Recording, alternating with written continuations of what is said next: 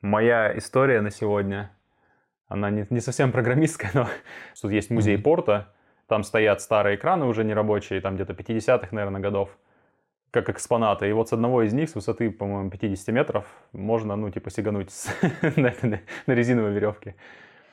То есть чуваки стоят наверху, вот и в такой, типа, люльке, да, тебя ждут. А ты по крану просто один поднимаешься по этим, по, получается, ну, как служебная лестница такая. Она, в принципе, mm-hmm. довольно безопасная в том смысле, что она ну, как видел, наверное, у кранов бывает, она такой, как сетка, не то, что сетка, а решетка ограждена, то есть вокруг нее как такой, как, как труба из решетки.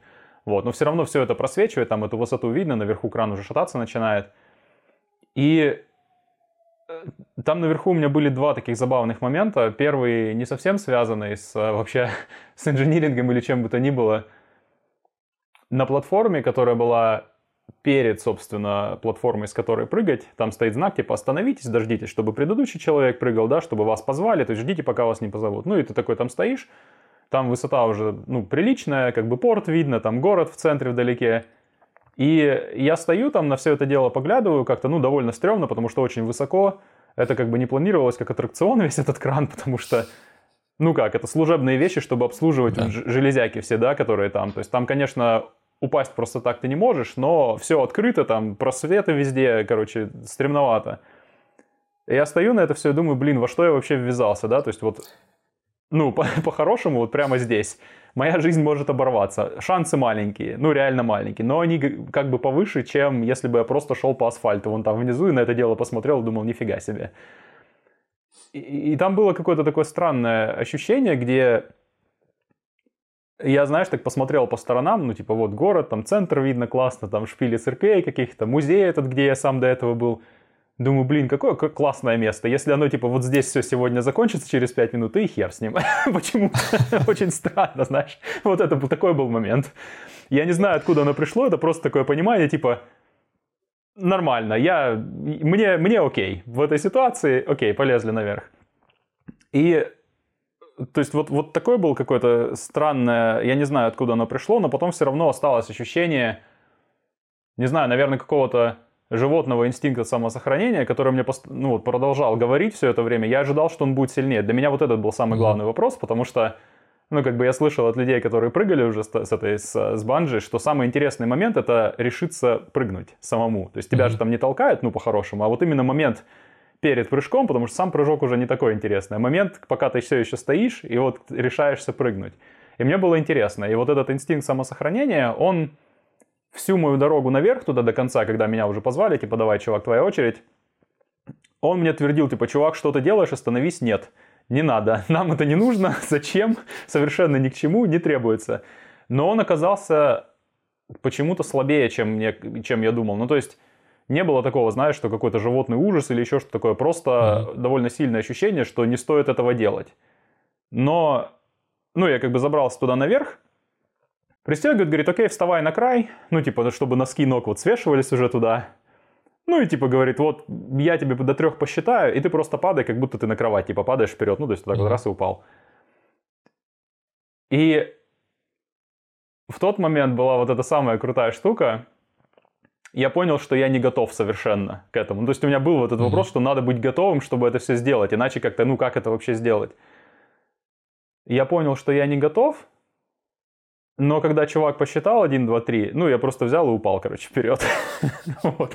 и, и это какой-то такой очень интересный момент, что для того, чтобы действовать, для того, чтобы что-то делать, не нужно быть готовым. Это прям было такое не знаю, но это, это логическое, логичное довольно утверждение, чтобы действовать, не обязательно быть готовым. Да, ты можешь действовать, не нужно быть готовым, но тогда я его именно прочувствовал вот практически.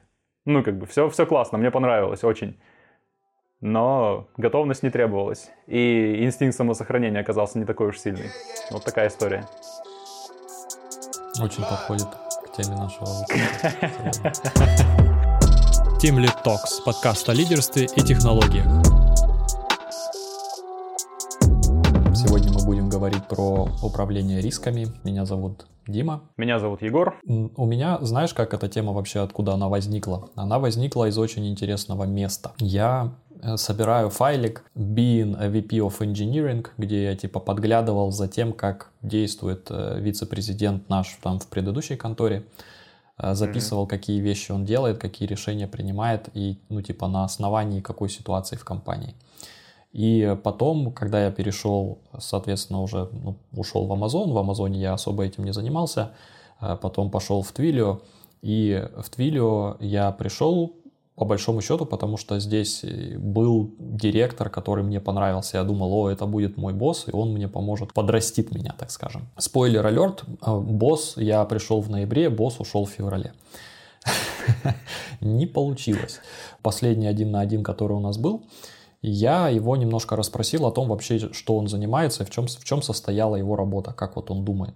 И он мне э, сказал то, что я, в принципе, сам подозревал, это managing risks, да, то есть управление рисками. Причем он сказал, что uh, to manage risk э, doesn't mean to avoid it, да, то есть он сказал, это не uh, избежание риска на 100%, это просто ты должен принимать какие-то решения, которые основаны на каких-то данных, taking informed decisions, как он сказал. В этот момент у меня ну, в голове проскочила такая искорка, я подумал, окей, то есть если человек, который был ответственен за риск в нашем бизнес-юните ушел, и мы не нанимаем человека на его место, кто менеджит риски у нас. Mm-hmm. с этой информацией, да, я пошел к своему, собственно, уже непосредственному менеджеру. Так получилось, да, что Э, когда меня нанимали, я должен был быть э, подчиненным директора, но в итоге меня засунули под, под senior менеджера. То есть поэтому, по сути, директор был skip level. Uh-huh. Я пошел к своему непосредственному начальнику и сказал, а кто менеджит риски? Вот. И оказалось, что никто не менеджит риски. В итоге я ныл, ныл, ныл об этом на протяжении нескольких one Это привело к тому, что ну, мы собрались вдвоем и начали, решили, что да, мы теперь будем менеджить риски сами для себя. Нашли табличку, которая уже была, там прогрумили ее, проклассифицировали то, что уже есть, mm-hmm. дополнили и запланировали новый звонок раз, по-моему, в месяц или как-то там в какой-то такой периодичностью более-менее адекватной чтобы пробегаться по этому э, регистру наших рисков и, в общем, что-то по этому поводу думать. Вот.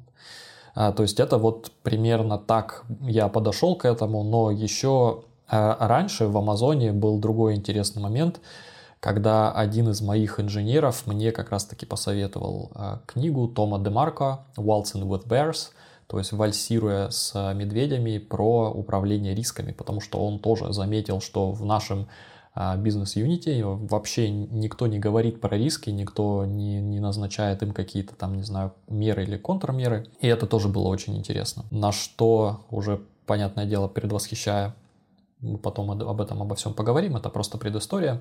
На что я потом говорил, опять-таки, в Амазоне с одним из а, Technical Program Managers в нашем юните. И он сказал про риск. Это говорит вообще на самом деле очень просто вот, менеджмент рисков. То есть, э, по большому счету, у тебя, говорит, есть три стратегии, да, после того, как ты понял, что у тебя есть риск.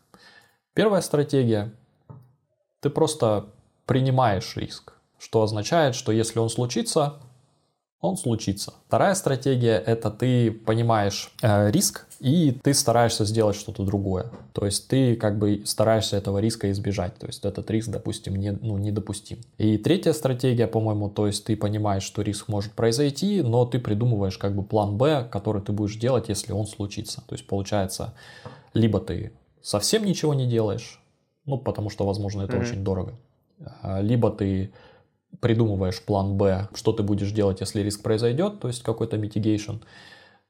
Третье, ты стараешься избежать на 100% риска. Я вот вижу, в, ну, где мне удалось поработать до сих пор, что такого прям очень осознанного отношения к рискам, наверное, может быть до уровня где-то VP или совета директоров, или может быть особенно финансовой части совета директоров, в технических организациях, ну вот которые я видел, он как будто бы такой не очень осознанный. То есть отношение к рискам скорее такое. Иногда о них, о них вспоминают, чаще всего это происходит в контексте каких-то больших либо сложных проектов, или когда на это завязаны большие деньги. Чаще всего, знаешь, есть такая беда, что чтобы понять, насколько вещь рискованная или нет, или какой у нее может быть эффект на, на компанию, ее нужно как-то посчитать, эту вещь.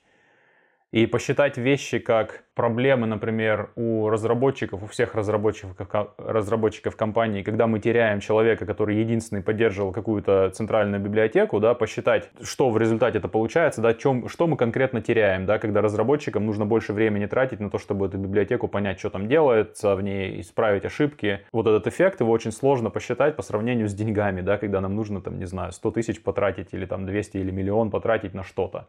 И когда оказывается, что вот эти потраченные деньги оказались зря, вот это и риск, mm-hmm. да, то есть мы впалили кучу бабок, а, а эффекта никакого. Вот как будто бы очень часто риск сводится вот к таким вещам, когда, о господи, это будет стоить очень дорого, надо что-то понять вообще, а, а правильно ли мы поступаем, а что мы будем делать, mm-hmm. если оно не сработает, как нам планировалось. То есть, знаешь, я бы это назвал вырожденными стратегиями управления риском, да, потому что сам именно вопрос не ставится постоянно. Вопрос того, mm-hmm. а какие у нас есть риски, он очень нерегулярно задается. И это довольно, довольно интересно, с одной стороны. С другой стороны, это означает, что в компаниях, по крайней мере, то, что я для себя наблюдал, вот этот вопрос, когда ты начинаешь его задавать, а какие у нас есть риски, и, а, как правило, если он не задавался до этого, ты, скорее всего, что-нибудь там найдешь такое интересное. Когда ты с этим чем-то интересным начинаешь приходить к менеджменту уровня там директоров, VP, ну или, может быть, повыше, то тебе практически гарантировано внимание.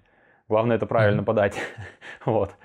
Еще один момент, а, который интересный. Я помню, как мне мой директор говорил какое-то время назад, когда, ну, собственно, когда я пошел в менеджмент. Он, видимо, старался, не знаю, каким-то образом мне расчистить дорогу ментально в плане того, чтобы я, ну, учился принимать решения. Он говорил, Егор, что бы ни случалось, даже если мы там деньги какие-то потеряли, от этого ничья жизнь не зависит, ну, по большому счету. Ну, то есть мы не пишем код для самолетов, мы не пишем код для систем какой-то жизнеобеспечения или, не знаю, этих э, систем искусственной вентиляции легких для, для медицинских учреждений, да, даже если мы там что-то сделали не так, не выкатили какую-то фичу, что-то у нас поломалось, никто не умер.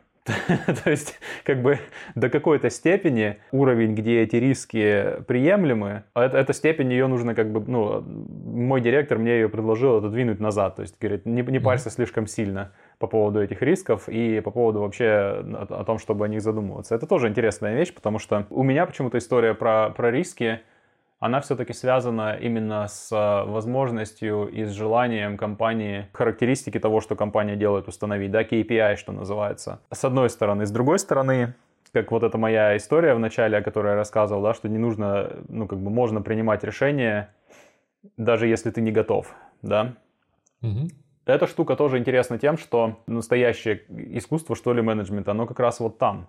Потому что э, если, если ты пытаешься принимать решения, когда у тебя все риски прям полностью посчитаны, да, когда ты можешь когда ты реально можешь все посчитать и сказать, окей, достаточно надежно, я знаю, там, что мои инженеры делают, сколько они денег приносят, какое будет влияние, если кто-то уволится, мы уже это видели, да, вот у нас там, типа, у нас упала наша производительность настолько-то, соответственно, фич меньше настолько-то выкатываем, все это посчитали, сделали, если такое возможно, то там, в принципе, получается, что как такового принятия решения-то и нет особо. Ну, то есть ты посчитал и все. Это, это, это по сути, превращается в обычную задачу оптимизации, да, там функции с многими переменными. Ты ее соптимизировал, ну и все, готово. Вот решение, и, собственно, человеческого фактора там как будто бы почти и нет. Ну, понятное дело, что он есть, я как бы утрирую это дело, но, но все равно. И как будто бы настоящая работа менеджера, она заключается как раз в том, что тебе все равно нужно принимать решения, когда у тебя нет таких вот э, вычисленных штуковин, да, у тебя нет точной модели того, что произойдет. Ты не можешь это то, точно посчитать. И это такая mm-hmm. штука, где я видел менеджеры, которые, ну, бывшие инженеры обычно, их это очень сильно тормозит. То есть я стараюсь mm-hmm. так, как бы для себя, я для себя эту проблему увидел, я стараюсь специально себя в другую сторону отправлять, говорить, что окей, нам не нужно все пытаться измерить, да, то есть забудь об измерениях, попробуй поработать с тем, что есть для начала. Потому что есть люди, которые говорят, нет, если типа, ты не можешь что-то оптимизировать, пока ты его не измеришь. Это замечание, оно, конечно, правильное, но из него часто делается такой вывод, что если ты что-то не можешь измерить, то, то и пытаться повлиять на это, это дурная затея. И это, по-моему, очень опасный шаг на самом деле, потому что очень многие вещи измерить трудно. И очень многие вещи, когда ты их пытаешься измерить, не захватываешь должную часть сложности вещей. Вещи обычно гораздо сложнее, чем кажутся. Вот. И вещи имеют обычно гораздо больше соединений с другими частями целого, чем кажется, да, и когда ты измеряешь, очень сложно измерить ее в целиком. И, соответственно, эти измерения, когда когда люди, которые пришли с инжиниринга и говорят, окей, мы сейчас все это померим и будем оптимизировать, ну, как будто бы мы оптимизируем программу. Из этого обычно ничего хорошего не получается. Разматывая как бы с конца, угу. получается э, инженеры, которые хотят померить. Здесь можно, наверное, мы поговорим, наверное, про различия между технологами и инженерами. Mm. Потом разматывая еще чуть дальше. И ты уже, как бы, мне кажется, заходишь вот в классификацию рисков, и получается, что здесь есть, у нас есть какие-то ситуации, да, и мы, нам очень сложно вообще понять, насколько они запутаны. То есть mm-hmm. и здесь можно поговорить про фреймворк Kinevin. Есть четыре домена, есть э, простой домен, есть э, сложный домен, есть запутанный домен, есть хаос. Вот. Угу. И то есть в этих разных доменах тебе... А, и четвертый домен это неопределенность на самом деле. Пятый домен неопределенность, когда ты вообще не знаешь, в каком то домене находишься. И получается, что для каждого из этих доменов есть свое, своя стратегия, в общем, работы с событиями, которые происходят в определенном домене. Можно проговорить про это. Если еще глубже идти в то, что ты вначале сказал, то, что, в принципе, инженерные организации не особо свойственны инженерным организациям как-то не то, что управлять рисками, а даже пытаться их определить. Вот, то есть угу. очень много построено в инженерных организациях на какой-то интуиции. То есть, если, допустим, кто-то не прибегает и не кричит «волк-волк», а, то по большому mm. счету никто особо и не парится, никто не пытается понять, а есть ли там рядом с нами там лежбище волков, да, и, ну, то есть сходить на разведку, посмотреть, мы вообще в какой там зоне, откуда они могут прибежать, а если они прибегут, что мы сделаем? А может здесь вообще не стоит ставить лагерь, потому что они гарантированно прибегут, там, ты, допустим, на границе двух конкурирующих стай, там, ну, я не знаю, мало ли. Ну да, а, да. Вот. Mm. И этим как-то особо никто не занимается. А, и тоже тот, тот, тот момент, который ты сказал по, по, по поводу денег, тоже до того, как включили запись, я приводил цитату как раз-таки из книги э, Тома Демарка, и все свои вот эти хайлайты, которые я, читая книгу, подчеркнул, они будут в телеграм-канале. Раз уж я говорю, пожалуйста, подпишитесь на наш телеграм-канал, пожалуйста, подпишитесь на наш YouTube-канал. Было бы здорово, если бы мы добили тысячу подписчиков до конца года. Вот, нам бы это было бы таким хорошим стимулом, что мы в правильном направлении с Егором движемся. А, вот. И цитата была такая, что очень часто, а, очень часто от инженеров требуют как раз-таки какой-то оценки костов бизнес, угу. но отказывается бизнес или продукт давать вообще какую-либо внятную оценку прибыли предполагаемый бенефитов. Mm-hmm. И я это очень четко вижу тоже в нашей компании, в частности, там в, во многих новых фичах. То есть, когда говоришь, зачем мы сделали эту фичу, у нас ее не было, у нас нет вот этой фичи еще, почему мы ее не сделали. То есть и цитата у Тома Демарка была, э, когда инжиниринг приходит и говорит, это будет стоить 6 миллионов 237 тысяч 821 доллар 35 центов, а оценка бенефитов будет мы должны это сделать. Там будет круто это сделать. Вот.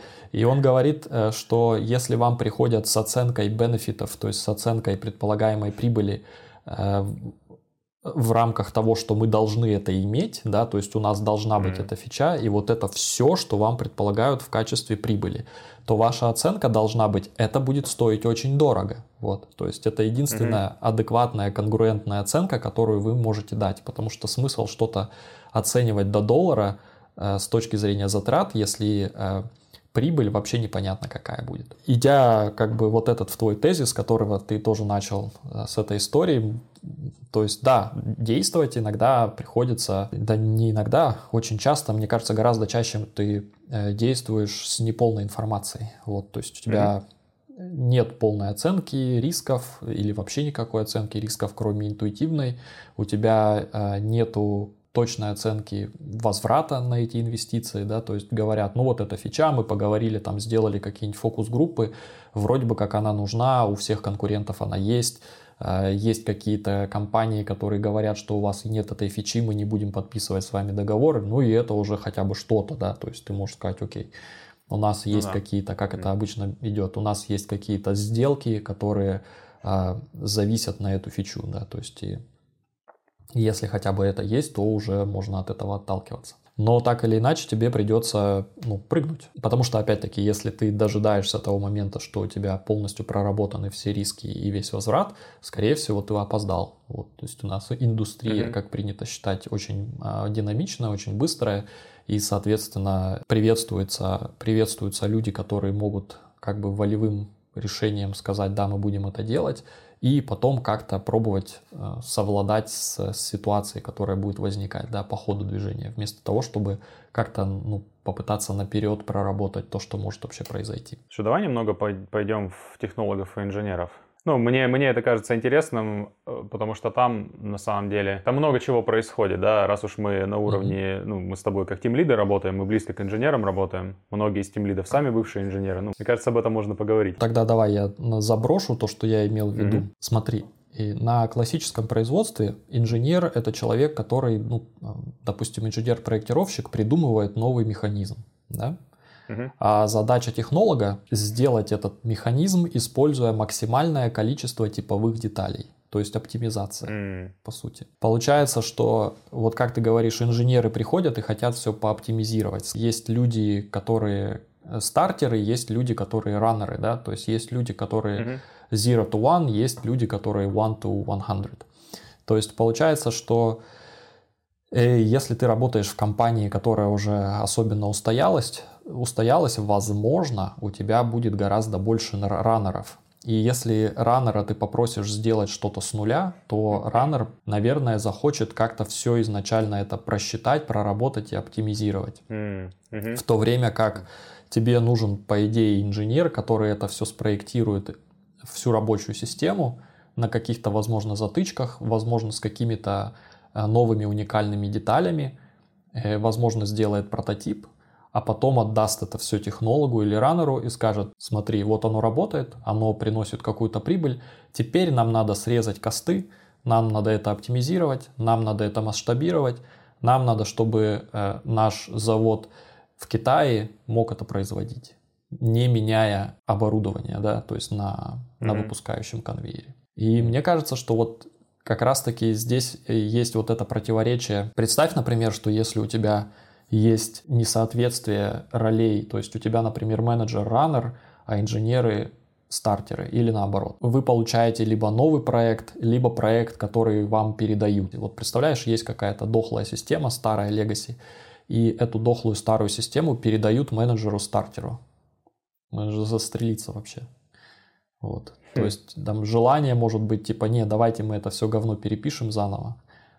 Э, хотя, наверное, правильное э, развитие событий должно, ну, это опять-таки зависит от рисков, да, то есть о чем мы говорим. Ну, да, да, да. Правильное развитие событий могло бы быть, давайте по посмотрим, как мы можем это заоптимизировать, чтобы оно не мешало и как-то само продолжало работать, пока не умрет. Вот это разделение на людей, которые больше технологи, в плане того, как бы нам это все теперь устойчиво поддерживать, да еще и желательно бы из типовых деталей, да, то есть, грубо mm-hmm. говоря, на имеющихся технологиях обычно, да, потому что вопрос такой mm-hmm. в компании, вот у нас есть наши фреймверки, вот у нас есть наша там инфраструктура какая-то, как бы нам лишнего туда, к этому всему не добавлять ничего нового, а использовать то, что есть. Подходить к вопросу вообще, кому давать такие задачи, да, то есть вот, допустим, поддержка старой системы, Legacy, да, у которой пропала команда или человек, который один ее поддерживал, что, кстати, да, риск еще один, да, такой да? специфический. Да. Пропали люди, которые систему поддерживают. Сам по себе вопрос, а каков риск вообще того, что эта система у нас не будет поддерживаться, либо будет переписана. Mm-hmm. Да, мне кажется, сам вот этот вопрос в такой ситуации, он помогает, ну, мне бы он помогал как менеджеру ориентироваться вообще, а что делать-то? То есть это такой вопрос, который, как мне кажется, стоит как раз задавать. Вообще, а какие у нас риски? То есть вот у нас есть сценарий, где эту систему мы просто грубо говоря, переводим в Legacy режим, худо-бедно о ней заботимся, но рядом строим что-то на замену, потому что мы не найдем типа туда людей, которые будут ее хотеть поддерживать. Это один вариант, а второй вариант нет, мы находим людей, которые хотят ее поддерживать, да, мы их, возможно, обучаем, то есть у нас есть какой-то период времени, где они не очень понимают. Но мы используем наших сотрудников, их время на поддержку старой системы, возможно, они будут не очень хотеть ее менять, потому что мы найдем людей, которые способны поддерживать ее, да, возможно, они не будут очень хотеть новых фич туда добавлять. Это тоже определенно, это другая группа рисков, соответственно. Мне кажется, это интересный вопрос, это то, что то, о чем следует думать в таких моментах, в такие моменты, что, что я в предыдущих своих компаниях ну, в текущей, видел, что мало кто об этом задумывается на самом деле. То есть, когда возникает такая ситуация, окей, у нас тут что-то, кто-то ушел или, или собирается уйти, кому бы это все дать? Обычно ищут того, кто либо как-то как так торчит. Если никого а, очевидно не торчит, ну как бы кто, у кого там недостаточно много работы, либо кто сильно отличился, и мы знаем, что он это делает, то тогда некоторые менеджеры приходят к вопросу вообще рисков, а что, ну какие у нас риски в разных сценариях есть, а некоторые просто пытаются ну, кого-то все равно назначить, да, даже если кто-то официально, э, э, ну, не торчит объективно или как-то так очевидно, просто назначают кого-то, кто, кто будет этим заниматься. Что тоже, ну, как бы не очень такое себе управление рисками-то. То есть, по сути, ты включаешься в режим игнорирования рисков на самом деле. Вот. И у меня интересный вопрос про, не то что вопрос, а интересный резонанс про технологов и ну, э, и, грубо говоря, разработчиков, да, то есть стартеров и раннеров, как ты сказал. Я, я не думаю, что люди, они либо стартеры, либо раннеры, в принципе, да, то есть нет такого четкого разграничения. На самом деле вот эта вот история с тем, что ты что-то стартуешь новое, пытаешься что-то делать, изучать, многие инженеры это дело любят. То есть, ну, и оно, в общем-то, и понятно, да, то есть нужно, нужно какое-то разнообразие, чтобы было интересно работать. Очень мало людей, которые не знаю, десятилетия могут поддерживать одну и ту же систему и в этом находить удовольствие. Такие есть, но очень редко. Чаще всего это микс какой-то, да, между стартерами и раннерами. И чтобы вот этим людям, у которых стартерская ипостась, она как-то проявлена более-менее ровно, чтобы им как-то хорошо работалось в компании, у, у некоторых тимлидов, я видел, особенно у тимлидов, которые идут не из инженерного бэкграунда, у них есть такое дело, что мы говорим, окей, вы инженеры дорогие, если вы хотите что-то новое, клевое делать, делайте, да, технологии, да, любые, берите и делайте. Просто давайте, а почему бы нам не переписать наш сервис, хоть у нас мы все пишем там, не знаю, на питоне, почему бы нам на Go новый сервис не написать? Не вопрос. Бери и делай. вот. И это такой тоже, вот этот новый сервис на неизвестных технологиях, это риск для компании почти всегда. То есть там, конечно, существует возможность какого-то прорыва, я ни разу не видел, чтобы это было реально вот так вот работало. Ну, честно, ноль раз видел, чтобы вот новая технология именно для компании организовала прям прорыв в каком-то одном месте, да. Чаще всего это просто удовлетворение э, потребностей инженеров э, ковыряться с чем-то новым. В этом нет ничего плохого, это тоже хорошая вещь, да, то есть и в принципе я видел такую постепенную замену технологий на, не то что сказать прорывные, а на лучшие технологии, которые выросли вот из таких вот попыток, mm-hmm. да, то есть кто-то один попробовал новый язык, фреймворк, попробовал, понравилось, оно начало потихоньку расползаться, да, следующий человек попробовал в следующей команде, и постепенно что-то такое новое организовалось. То есть такое возможно. Но это, опять же, не такое, что прям вот как, как, как это иногда подается, мы сейчас выбрали новый фреймворк, это такой прорыв, сейчас все стало настолько круче. Чаще всего это оказывается риском, который потом реализуется, когда человек, который более стартер, чем раннер, ему надоедает этот новый фреймворк, и он уходит либо в другую команду. Да, он, он ищет новый фреймворк. Он ищет да. новую штуку, чтобы стартануть. И это такой риск, который менеджеры тоже не всегда видят. То есть они видят положительную сторону, когда человек на один на один, он веселый, ему классно, он mm-hmm. что-то делает, у него большой прогресс идет. Но прогресс идет немножко не туда. Мне кажется, об этом, об этом риске тоже стоит как бы помнить. И то, что я вижу, что не особо много происходит. То есть, получается, вот это вот стартер-раннер, технолог и инженер – там они риски вот, вот такого плана. Найдешь ли ты людей, сможешь ли ты этим людям давать работу, которая позволяет им ну, быть продуктивными для компании, да, потому что это вопрос, там, вспоминая Джока нашего Виллинга, нужно заботиться о людях, mm-hmm. и заботиться о людях. Один из способов это, чтобы у них была работа, которая их удовлетворяет. То есть, понятное дело, тебе нужен какой-то микс стартеров и раннеров и работа для них. Но там и есть и, и риски, связанные с этим. Связанные как с контентом, который они производят, так и, собственно, с историями про брошенные про- программные продукты, которые потом кому-то надо поддерживать. По поводу твоего замечания, что само наличие такого человека, неудовлетворенного в команде, то есть, опять-таки, нужно понимать, что и, возможно, здесь ну, даже нужно можно сделать отсылку к нашему предыдущему выпуску, где мы говорили много про наймы, про то, как подбирать людей, mm-hmm. чтобы они четко подходили команде. Потому что если у тебя команда раннеров, и вы раните сервис, и вы нанимаете какого-то стартера, этот стартер mm-hmm. вам сожрет все мозги, что нужно применить Backbone.js. Это реальная история из компании, которая меня приняла в Германии. Mm-hmm. Вот, и э, э, там был человек, который прямо ходил, э, ну, это все на словах, конечно, я этого человека не видел, это через третьи руки, но тем не менее. Человек, который очень сильно хотел использовать Backbone.js, а не jQuery, это понятное дело, что была очень старая система, но тем не менее, и было дело это давно, поддались, сделали этот Backbone, в итоге человек все равно остался недоволен и ушел, но команда получила этот бэкбон, который там вообще не нужен был. И это тоже, понятное дело, риск. То есть э, у нас здесь э, Диметрий нам подкинул в чат, когда я задавал вопрос про риски, да, то есть начали проект на устаревшем фреймворке, э, потому что человек очень хорошо разбирался с этим, да, когда стартовали, а человек потом в итоге уволился. Проект теперь поддерживается с болью и матами.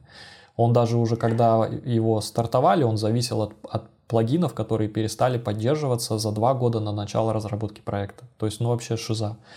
То есть, mm-hmm. когда завязывают риски на какого-то одного человека, который либо хочет использовать какой, ну хочет использовать определенный фреймворк, либо новый, либо наоборот ну, да. старый. Mm-hmm. Точно так же я видел, например, в другой компании Коста была наемная, были наемные консалтеры, которые все писали в 2000, получается, 2016 году на Node.js 0.17.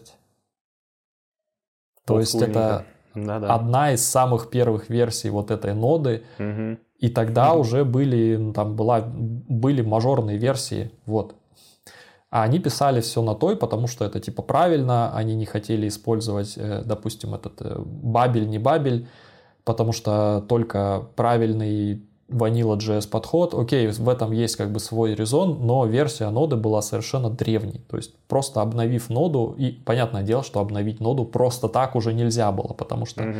нужно было обновлять кучу всего. Вот, в этом плане риск может играть как в, в супер новые технологии, так и в использовании супер старых. Еще непонятно, что пнет тебя сильнее, потому что в другой команде они использовали, использовали некоторые фичи Бабеля, которые были стромен. То есть кто-то просто предложил какую-то имплементацию новой клевой фичи в язык, и они ее использовали в продакшене. То есть, что потом происходило со всеми, со всеми этими аннотациями и с прочими другими вещами, которые они туда понапихали, можно только представить. То есть, непонятно, что хуже. Но и здесь, мне кажется, нужно нужно понимать, да, кто перед тобой, это, то есть почему этот mm-hmm. человек говорит тебе об этой новой технологии, то есть реально у этой новой технологии есть какие-то перспективы э, этот проект толкнуть вперед, как ты говоришь, либо этому человеку у него просто ну зуд, да, вот этот инженерный, он хочет попробовать что-то новое, либо опять-таки перед тобой человек, который наоборот не хочет идти во что-то новое, и этот человек хочет остаться в своей комфортной зоне. Вот я знаю этот фреймворк, я знаю этот язык программирования, э, там 20 лет на нем пишу, все еще использую первую версию и э, как бы переучиваться не собираюсь, да, то есть. И вот мне кажется, это та самая тоже недоработка рисков, что будет, если мы будем это использовать. История показывает, что гораздо, гораздо лучше всегда уволить этого человека, и выбрать правильную технологию. Нет ни одного Слушай. у меня примера, когда э, технологию, как сказать, э, которую человек предложил, она сыграла какую-то положительную роль. Я сам был таким человеком, когда предложил в одной компании использовать Django и ушел. У меня есть есть тоже смешная история из, этих, из этой оперы. По-моему, я где-то уже ее упоминал как компанию, где тогда еще в основном на Ruby все, все это дело писали. А, пришел человек, который был фанатом этого, господи, функционального программирования, угу. но, ну и он пришел туда, зная, что это будет Ruby, но, видимо, идея использовать функциональщину его не отпускала, и он в Ruby начал тащить всевозможные библиотеки, которые из этого, ну, обычного императивного языка, в общем-то, особенно еще до этого, да, старые, в старые времена, делали, делали что-то функциональное.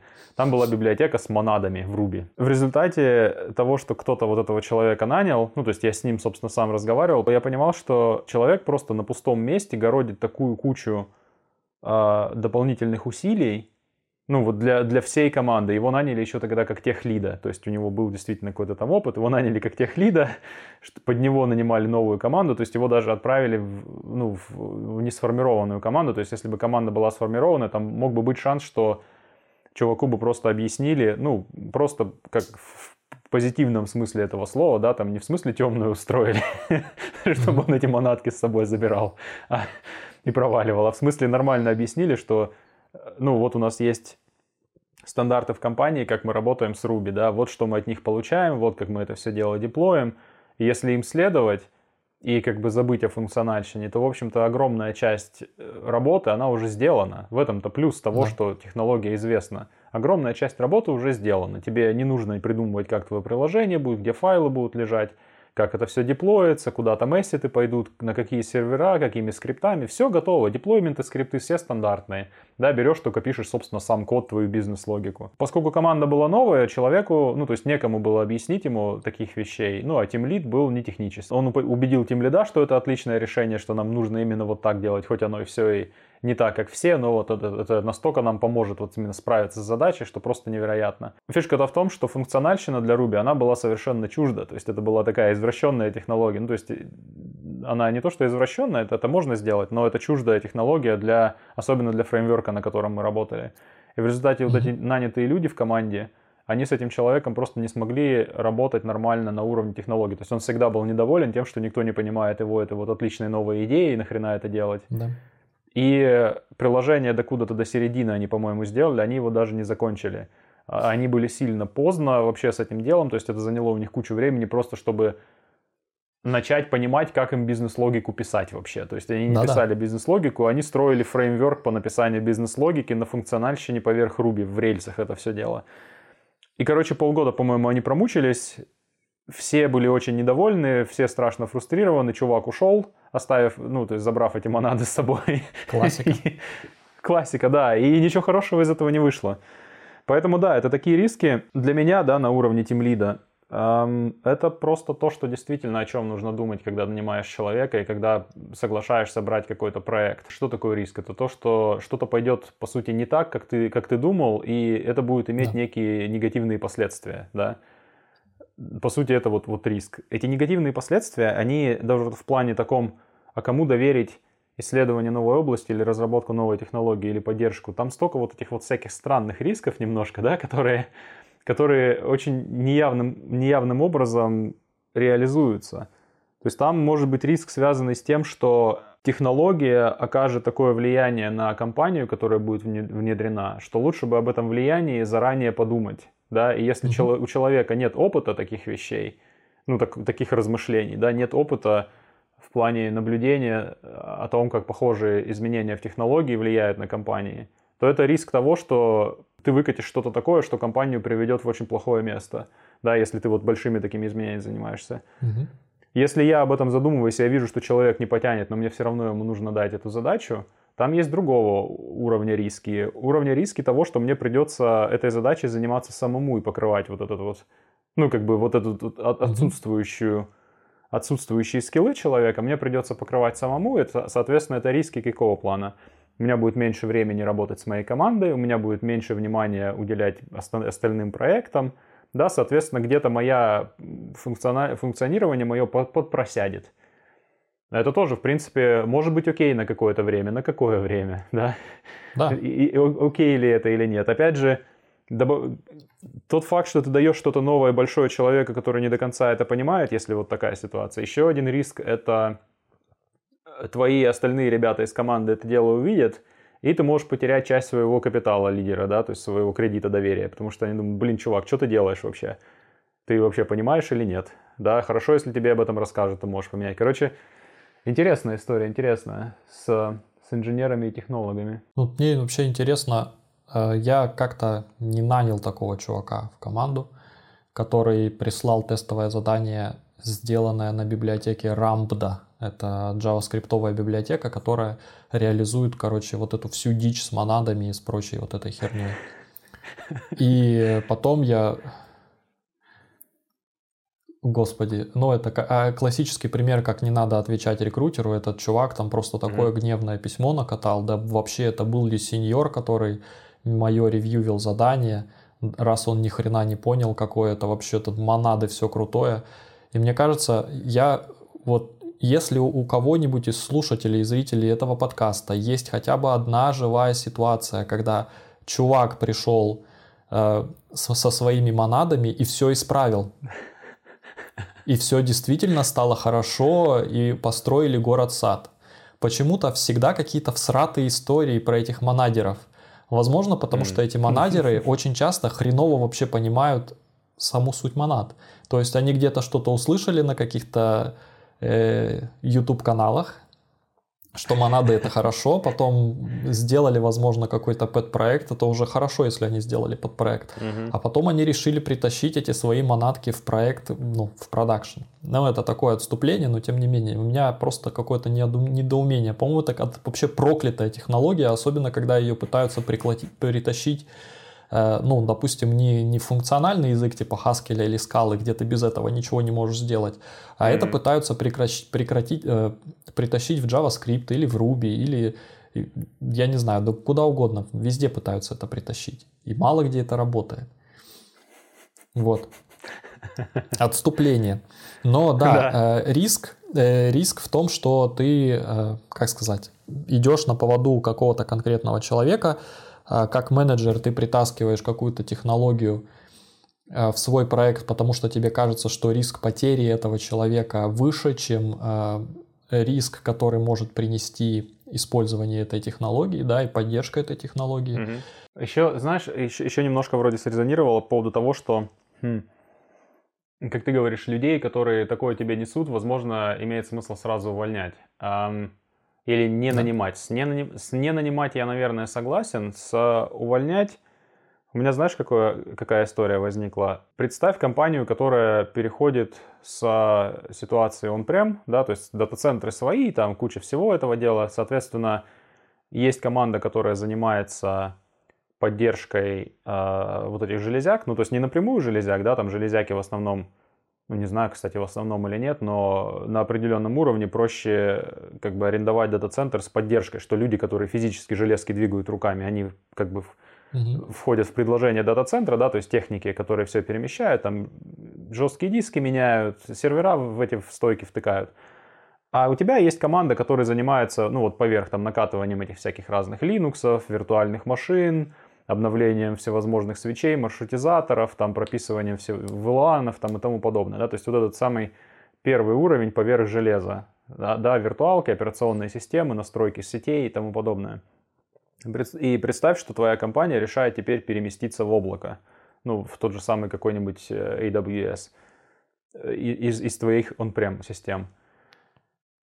Люди, которые, ну вот сейчас, в данный момент уже все еще выбирает фокусироваться на таком вот уровне поверх железа, да, который сейчас очень много виртуализованы в облаке, который, собственно, облако, который то и решает как одну из больших проблем, да, что тебе не нужны люди, которые настолько сильно глубоко занимаются, не знаю, установкой Linux, да, или настройкой вот этих сеток.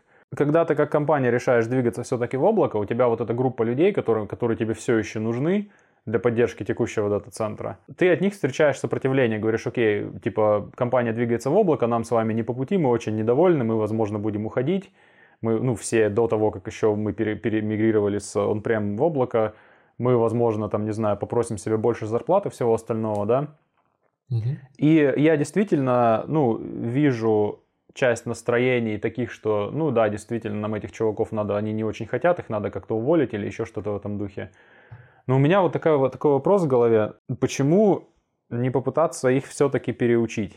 Даже не переучить, наверное, а поддержать в этой ситуации. Потому что, ну, как бы получается, что технологический стек меняется не по их э, желанию, а под давлением внешних обстоятельств для них, да? да. Но это люди, у которых все равно есть какие-то связи в компании. Ну, связи в плане того, что от выстроенные отношения, да, и это довольно ценная вещь. Не знаю, это, это из, той, из той области вообще я об этом сейчас говорю или нет, как, как тебе немножко резонирует? Если начать отвечать на этот вопрос, то мы пойдем в change management, вот. Mm. А это mm-hmm. как бы большая отдельная тема, то есть как... Э, Кстати, э, да. Да, как, как вот как раз таки я вспомнил на самом деле, то есть люди называются не стартеры, а чейнджеры обычно то mm-hmm. есть э, changer runner. Вот, и как раз-таки вот это вот э, ближе идет к change management, когда тебе нужно что-то новое привнести, когда ты, просчитав риски, понимаешь, что ну, на старом э, на старом уже как бы не, получится работать. Mm. И я думаю, что мы запишем отдельный выпуск по поводу change management. Как раз-таки есть тот самый четырехком, четырехтомник Джеральда Вайнберга и самая последняя самый последний том, у него как раз-таки про change management.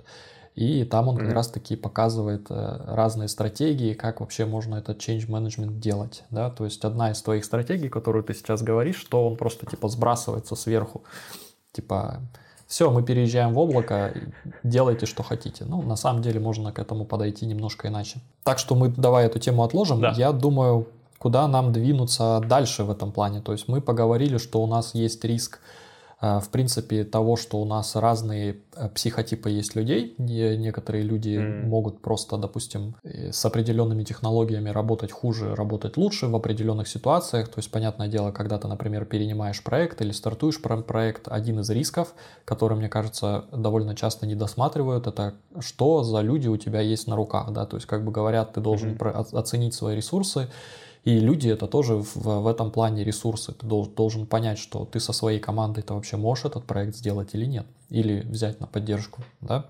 То есть здесь да. мы, мне кажется, уже немножко э, поговорили про это. Есть еще, еще другие есть э, виды рисков. Да? То есть, например, один из рисков это может быть который предложил Иван. Почти все риски игнорируются, если их не раздувать до масштабов, мы все умрем. Да? То есть вот без алармизма, если подходить к этому, ага. то тебя просто будут говорить это что ты. Э, в целом при нахождении риска идет сопоставление костов, как ша- каков шанс появления, какие будут потери. То есть, ну, это правильный риск менеджмента. То есть ты э, в mm. принципе, это одна из тех моментов, которые мы начали делать со, с моим менеджером вот на, в текущем месте. То есть в принципе, у нас даже был в компании фреймворк оценивания рисков, оценивания рисков по вероятности его возникновения этого риска и по mm. на второй э, оси у тебя, соответственно, э, можешь ли ты его э, выдержать или нет. То есть это типа acceptable risk, типа, знаешь, intolerable risk, то есть такая шкала. Mm-hmm. И потом у тебя в итоге возникает поле, и, соответственно, в этом поле ты определяешь это, типа, low risk или это типа extreme risk, да, вот. Mm-hmm. Соответственно, а, и вот человек дальше пишет, сколько стоит пофиксить э, в коде архитектурно, да, вот эти вот вещи. А с чего горит? С того, что получается чаще всего со- со- составить инструкцию э, для поддержки, как конкретно обходить этот workaround, да, то есть если есть workaround.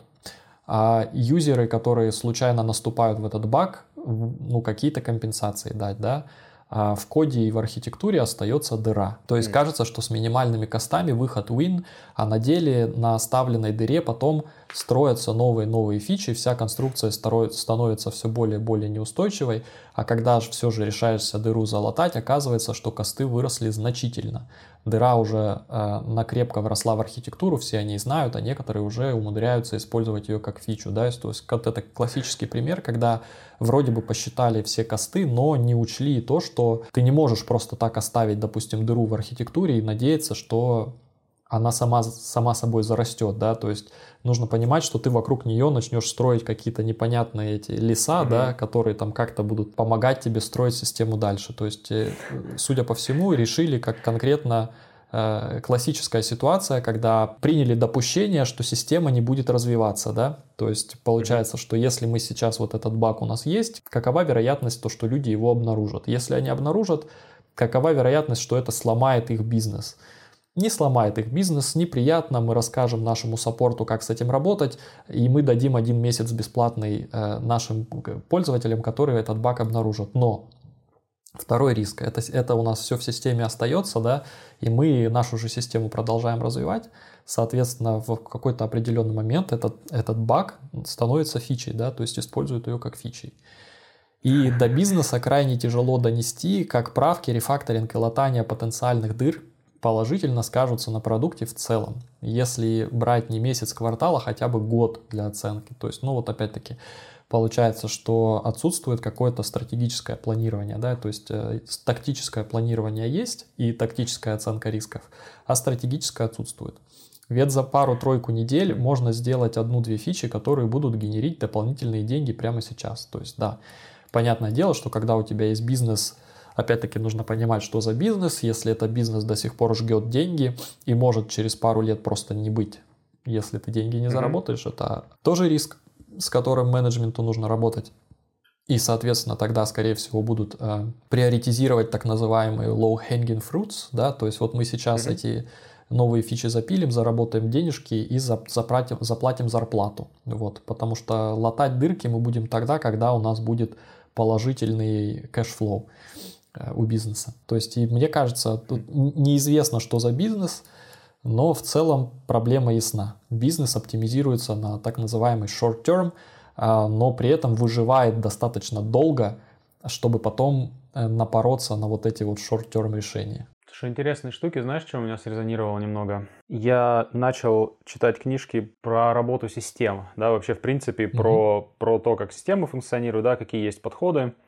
Есть такая книженция довольно забавная, ну, то есть вот с которой, собственно, я начал, она называется, по-моему, The Systems Bible, типа Библия систем. Mm-hmm. Она написана как немножко... Джон Гал, по-моему, автор зовут. Она довольно старая, он вообще работал изначально в системе здравоохранения американской. То есть системы, не в смысле IT-системы, да, IT-системы mm-hmm. как человеко-машинные системы, как частный пример. Он говорил вообще о системах. И там очень много было всяких разных полуюмористических, с черным юмором, юмора примеров, о том, как системы себя ведут. То есть основной посыл в том, что мы не понимаем большие системы чаще всего. Для нас это не свойственно. Это, это знаешь, как людям не свойственно с вероятностью интуитивно обращаться. Также mm-hmm. с большими системами нам тоже совершенно не свойственно обращаться.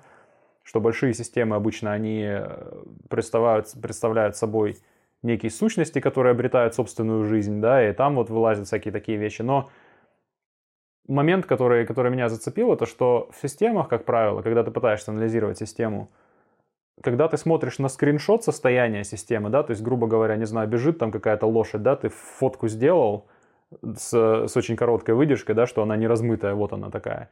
И вот эта фотка, вот этот снапшот, он тебе очень мало расскажет о том, что система собой представляет, потому что смысл системы чаще всего в ее динамике.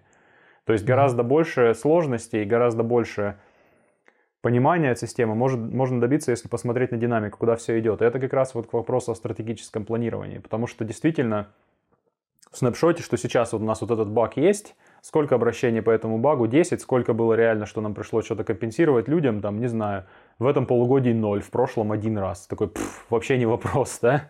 Но да. когда выясняется, что потом, если, ну, то есть это вот статическая картинка, прямо как оно вот сейчас, коротенькая, и с этим все понятно, одна оценка – но если подумать о том, что мы сейчас в стадии, когда мы накручиваем дальше вот поверх этой штуковины нашу платформу основную, да, и если у нас в платформе будет дыра, то, возможно, через какое-то время другие пользователи, не пользователи, а другие разработчики, которые ей пользуются, будут думать, что дыра здесь и в порядке, и будут этой дырой пользоваться как аркой, чтобы тут через нее протянуть свои какие-то провода для систем. И потом нам эту дыру будет просто уже не закрыть. И как бы мы, мы окажемся в очень неудобной ситуации.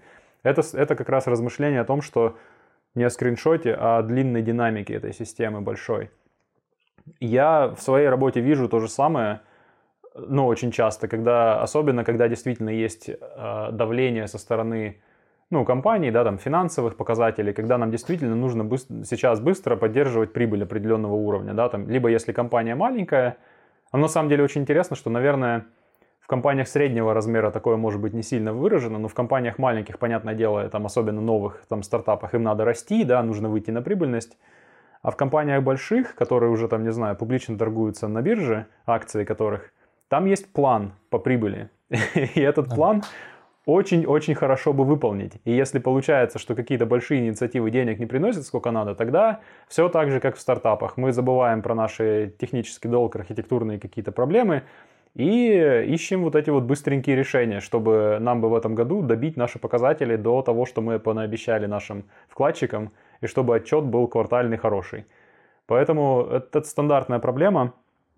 Не знаю, то, что мне, правда, вот мне вот эта длинная перспектива, ну, как вот, как менеджеру, который э, пытается эту перспективу донести, ее периодически нужно просто, не периодически, ее постоянно нужно просто держать в голове и доносить до моего менеджмента. Мне это помогает вот с такими рисками. В конце концов, на самом-то деле, а когда мы говорим о риске, да, я что-то сейчас немножко отойду назад, но, может быть, оно и, и, и в тему.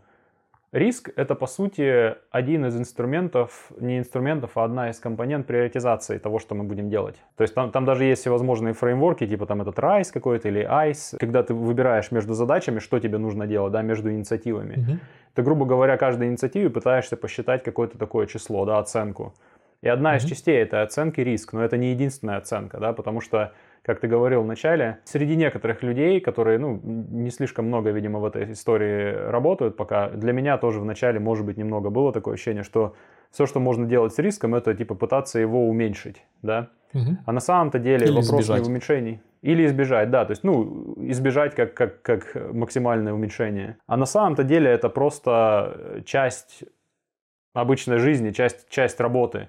То есть риск — это часть того, как ты приоритизируешь вещи. Я обычно разработчикам, э, с которыми работаю, инженерам, ну, такое, такое говорю, что риск, все нормально. Вот у нас есть риск, да, что мы там, не знаю, не, не, не займемся поддержкой вот этой штуки, которая там человек уволится, и нам нечего будет с этим делать.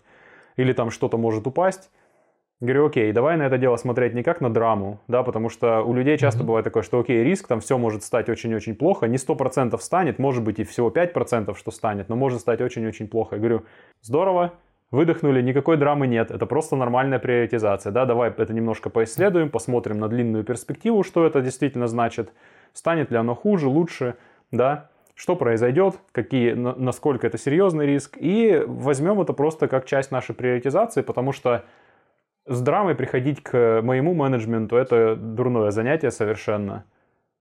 Потому что, собственно, моя задача как менеджера заниматься тем, чтобы вот эти риски из драм превращать в инструмент, оцен, оценки рисков превращать в инструмент. Ты очень прав здесь, э, что, ну вот это опять-таки резонирует с тем, что Иван написал, да. Mm. То есть, возможно, попробовать э, не раздувать до масштаба мы все умрем, да, а попробовать, э, наоборот, это перейти в какое-то конструктивное русло и показать, возможно, даже на примере данных, смотрите, вот мы игнорировали эти вещи, и теперь они нас укусили, и вот здесь новая mm-hmm. вещь, у нас есть возможность э, не игнорировать ее в этот раз, да, то есть э, как-то подойти, собрав какие-то данные. И, в этом плане действительно так, мне кажется, что очень часто вот эти вещи, они игнорируются как раз-таки потому, что понимание у людей есть, что окей, да, есть риск, значит его нужно полностью как-то нивелировать и сбежать. Нет. То есть mm-hmm. с чего мы начали выпуск, у нас есть, э, ну, в общем и целом три стратегии. Первая стратегия это по, по просто забить хер, да, то есть, ну, есть и есть риск, да. То есть, если мы сейчас будем делать mm-hmm. хоть что-либо, то есть то мы не сделаем ничего, да, скорее всего. То есть компания закроется, деньги кончатся. Второй момент – это, окей, у нас есть риск, если он у нас наступит, что мы будем, что мы будем делать? Какой у нас это contingency planning? Это так, и, так прямо и называется mm-hmm. в этом риск-менеджменте. То есть это именно когда ты читаешь Джока Уилленка и Лив Бэбин, у них они в соавторстве пишут часто книжки. Как раз таки я помню один из моментов, где главу писал как раз-таки Лив Бэбин, я не помню конкретно, что это была за книга, но он писал именно про contingency planning, и это чисто риск-менеджмент чистой воды. И он приводит пример, где он э, именно как бы перебдел, да, то есть он э, столько всего дополнительного инвентаря нагрузил себе в рюкзак, что он мог еле, еле мог а, его да, да, нести. Вот. То есть это тоже один из таких э, примеров, когда риск-менеджмент был на, на другой стороне спектра, когда менеджер или лидер э, просто настолько заложил столько много вот этого contingency, что в итоге э, он поставил под риск всю миссию, да. Угу. И это вполне себе может быть, когда ты говоришь, окей, у нас люди не работали с этой технологией, мы их отправим на полгода на курсы. Вот, это означает, что полгода они будут просто учиться. Вот. Ну, как пример. И в итоге получается, что у тебя срок вырастает на полгода обучения только. То есть, конечно, ты избегаешь какого-то риска, но в итоге у тебя весь проект по, под риском не, не выпустится вовремя. А, да, и последний риск это именно когда ты говоришь, окей, этот риск, последняя стратегия, когда ты говоришь, окей, этот риск совершенно недопустим, то есть мы не можем как бы придумать э, contingency какой-то противомеру этому риску, если вдруг он наступит, поэтому нам нужно придумать, сделать так, чтобы этот риск не наступил вообще в принципе. То есть, что мы можем сделать прямо сейчас, изменить какой-то свой подход. три момента, да, и в результате, опять-таки, как я уже сказал, нужно просто сесть и построить матрицу рисков, матрицу того, насколько этот риск вероятен и насколько этот риск допустим или недопустим. И, соответственно, исходя из этой матрицы, я пример этой матрицы приложу в дополнительные материалы, будет все в Телеграме, вот, потому что я знаю, что нас слушают, также не только смотрят. Э, и, соответственно, исходя из этой матрицы, можно некоторые риски уже приоритизировать и сказать, окей, что над этим риском надо работать нам вперед, над этими рисками можно не работать. Вот. То есть, если они произойдут, мы просто, например, э, этим пользователям выплатим какую-то компенсацию. Вот. И это уже превращается э, как ты правильно заметил, в инструмент. Это уже превращается в тему для разговора. То есть ты не то, что ты приносишь проблему, ты принес проблему, ты молодец на самом деле. То есть нужно это понимать. Но тут ты приносишь не только проблему, но ты еще и приносишь какое-то вокруг этого дела решение, хотя бы, хотя бы подход, как это решение можно выработать, даже если этого решения у тебя еще нет. И так как у нас подкаст все-таки не только для менеджеров, но и для лидеров вообще в принципе, это очень такая лидерская тема на самом деле. То есть ты говоришь, приходишь к своему менеджеру и говоришь, вот я классифицировал наши риски, используя такую-то стратегию. Я понимаю, что у меня может, быть, не, не, может не быть всей информации, да, то есть э, смотри, давай заложим сюда еще ту информацию, которая есть у тебя в голове, подумаем, что с этим делать, и, возможно, ты это еще отнесешь еще выше, потому что как раз-таки вот о чем тоже я начинал, э, человек на, над тобой, директор или VP или CTO, то есть кто-то над тобой все равно есть, э, совет борда, да, там та самая совет директоров. У них может быть еще больше информации, еще больше в голове знаний. Здесь я хочу на самом деле сделать небольшое отступление и сказать, что у нас есть замечательное сообщество тем лидов, ни у кого в голове нет всех знаний, и даже бывает так, что ты сталкиваешься с каким-то риском в своей компании первый раз, и вы все сталкиваетесь с каким-то риском или с какой-то проблемой в своей компании в первый раз, но, возможно, в другой компании этот риск или эту проблему уже проработали. И этим самым мы занимаемся на наших созвонах, созвонах тем лидов, где человек приходит с проблемой, и все ему охотно предлагают какие-то варианты решения. Ссылочка в описании будет, как записаться в сообщество. Мы всех там ждем. Э, приходить с проблемой это нормально. Э, кричать мы все умрем это одна из возможных э, ступеней эскалации, если совсем не слышат. Но гораздо более продуктивно это именно попытаться принести это как один из факторов планирования. Понятное дело, что можно опять-таки пропланировать это тактически, стратегически, сказать, окей, мы можем это э, спокойно игнорировать этот риск два месяца. Например, мы можем ну спокойно да. закрыть квартал. Угу и, и сделать хороший квартальный отчет, но в начале следующего квартала мы должны э, с этим что-то делать. Либо давай как-нибудь этот заложим таким образом, что когда мы будем строить новую фичу, мы, у нас будет какой-то э, стек, не стек, а какой-то список рисков, который мы будем пробегать глазами перед тем, как мы строим какие-то новые архитектурные вещи. Мы будем пробегаться и смотреть, окей, у нас вообще там с фундаментом-то все окей или нет и как-то пробовать от этого потихоньку откусывать, да, от этих кусочков. То есть, понятное дело, что в терминальном случае тебя всегда могут послать нахер, э, но ты, по крайней мере, попытался сделать это как-то э, конструктивно, и, по крайней мере, ты это можешь, знаешь, как в крысу протаскивать в свои архитектурные решения и говорить, окей, то есть мы не решаем эту полностью эту тему, но мы как бы понимаем, что в какой-то момент эта дыра может быть закрыта. И использовать ее как фичу, например, ну, недальновидно. Либо ну, нужно прямо сделать из этого фичу реально, официально. Э, и понять, что это больше не дыра. На самом деле я, я тоже немножко подумал о том, что вот этот подход, когда ты громко кричишь «волки-волки», да, мы, мы все умрем, там нас сейчас всех съедят – как это, как это называют, это архетипическая сказка про э, alert fatigue или что-то в этом духе, да, когда mm-hmm. ты говоришь, что у тебя, если у тебя какая-то система все время говорит, что у нас беда, ты потом перестаешь на это дело обращать внимание. Ну, классика на, на куче разных уровней. Для меня оно еще соединяется с тем, что ну, как бы я это для себя начал больше понимать, когда именно пошел ну, в тимлиды, да, в менеджеры. Но я думаю, для, на уровне инженера это тоже хорошее понимание, которое заключается в том, что лучше всегда приходить с проблемой и с решением, хоть хотя бы начальным каким-то этой проблемы.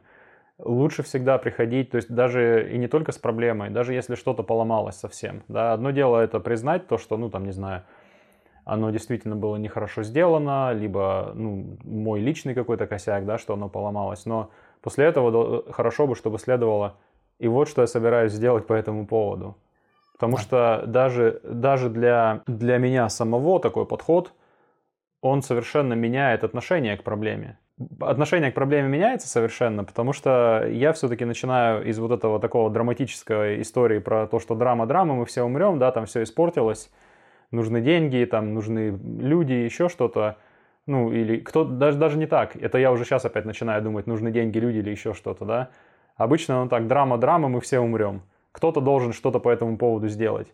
Говорю, не, я сделаю что-то по этому поводу или попытаюсь хотя бы набросать план, что можно по этому поводу сделать. И с этим планом, если я его сам не могу выполнить, я пойду к своему менеджеру и расскажу ему об этой проблеме.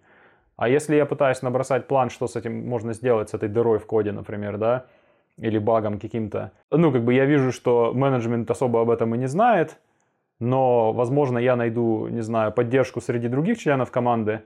А что бы не просто взять, не сговориться с товарищами и не сделать? Знаешь, как в это, как в классической этой штуке, что лучше сделать и попросить прощения, чем, ну, типа, попытаться просить разрешения и не делать. Да. Вот, то есть, может быть, часть ответа, она еще и вот такая, что надо все-таки подумать, о чем мы можем сделать по этому поводу и либо об этом поговорить с менеджером, да, и как-то постараться сказать, что я вот на самом деле тебе предлагаю подумать вот об этом решении, не об этом решении, а об этой проблеме в таком, в таком контексте. Да, вот у нас проблема, вот потенциальное решение. А если ты видишь, что решения у тебя, они даже и, возможно, реализуемы на твоем уровне, попробуй сделать. Даже если не получится, будет интересный разговор с менеджером. И тебе, интересно будет тебе попробовать такую проблему решить. На самом деле, мне кажется, что тот же самый Том Демарко пишет, что Э, когда ты пушишь риски наверх, это на самом деле проблема тех чуваков наверху, э, думать о рисках. Mm-hmm. То есть ты можешь составить тот самый э, реестр рисков, да, ты можешь их классифицировать, как бы свой со своей точки зрения, а потом этот реестр рисков так наверх прокинуть и сказать, ребята, вот, то есть вы же планируете, как бы, я линейный менеджер, да, в, в данном случае, у меня планирование чисто тактическое. Вот, но вы, ребята, там наверху дальше, вы менеджеры менеджеров, да? И top-level менеджмент это над которыми нет никого. Угу. У вас то планирование должно быть стратегическое. Возможно, вы не видите те риски, которые вижу я. Вот. И я думаю, что вам критически важно знать о том, э, с чем мы имеем дело здесь внизу. Если вы эти риски проигнорируете, это ваша стратегия, как бы, как сказать, принятия рисков, да, и, и игнорирования mm-hmm. этих рисков. Но я свою работу сделал, я об этом вам сообщил. Вот, это то же самое, как мы, если вернемся немножко назад, про недовольство в команде, когда, например, кто-то, допустим, притащил какой-то новый фреймворк, mm-hmm. и этот фреймворк был принят, а потом человек, например, уволился, или оказалось, что этот фреймворк не такой уж и сладенький. То есть mm-hmm. и здесь опять-таки притаскивание этого же самого фреймворка нужно пронести через вот эту вот всю стадию а, оценки рисков, что может пойти не так. И я думаю, что в этом плане как-то, ну, чтобы не потерять свой лидерский капитал, да, то есть ты показываешь, смотрите, вот у нас есть опять-таки такие возможные возврат на инвестиции, если мы его возьмем, и есть такие риски возможные, что что-то может пойти не так, да, то есть, возможно, э, он не будет держать нагрузку, либо, возможно, mm-hmm. будет, э, как сказать, мы упремся в какие-то архитектурные особенности этого фреймворка и не сможем сделать нашу бизнес-логику, да, то есть, ну, сами придумаете уже, технические люди, э, на что обратить внимание. Но если это решение было проработано с таких сторон, а не просто было какое-то эмоционально-интуитивное решение менеджера, то мне кажется, в этом плане потерять лидерский капитал, ну, как бы посложнее будет. То есть у тебя есть документ, обычно должен быть, да, документ, где это решение было взвешено. Вот, и все могут сказать, окей, в тот момент мы обладали той-то информацией, и это действительно казалось правильным решением. Вот. Но в ситуации, в конкретно в которой мы находимся сейчас, это вот к тому, о чем ты говоришь, что вообще вся ситуация это в динамике познается. В этой ситуации, в которой мы оказались, оно уже не кажется э, таким клевым решением, но мы и знаем гораздо больше об этом теперь, mm-hmm. да, то есть у нас знания изменились. Что еще может помочь вообще с такими как бы моментами выявления неявных рисков? И я такое проводил, на самом деле это очень здорово работает. И Демарко, по-моему, тоже об этом пишет в своей книге. Это так называемый примортем. Вот. Mm. И э, примортом в плане, когда ты приходишь в комнату, и то есть очень важный момент этого примортома не в том, что ты говоришь, представьте, что все пошло не так. Нет, ты приходишь и говоришь, э, система, которую мы выкатили, провалилась, наш самый большой заказчик потерял половину бизнеса, подает на нас в суд, и mm нам придется закрыть компанию, да, а кто-то там вообще идет под суд по уголовной статье. Ты даешь людям такую вводную и говоришь, почему это произошло. И начинаешь, как бы люди э, начинают брейнштормить, то есть пишут первые 15 минут там на листочке какие-то варианты, и потом вы прорабатываете вот эти вот возможные причины, почему вы пришли к этой ситуации, да. И там на самом деле иногда очень такие возникают, э, как сказать, откровения, которые никто никогда бы не придумал. Вот. Mm. А, а потом, а потом через полгода одно из, из этих откровений срабатывает. И все такие, о, нет. Я так и хотел сказать, что после того, как все откровения придуманы, а потом вы все-таки берете и все равно делаете. Ну, Потому вы, конечно же, делаете, сказал, ну, да, да, то есть, но да, я да. опять-таки говорю, но вы делаете уже совершенно с другим уровнем информации. То есть, угу. вам все равно приходится прыгать туда, да, то есть, вам ты не можешь быть готов, вам все равно приходится принимать решения в условиях ограниченной информации и принимать решения в условиях э, каких-то рисков. Да. Но суть в том, что ты принимаешь это решение осознанно, а не основываясь на какой-то инту... интуиции. То есть, понятное дело, что там все равно есть доля интуиции, но ты хотя бы то, что ты мог, ты прописал.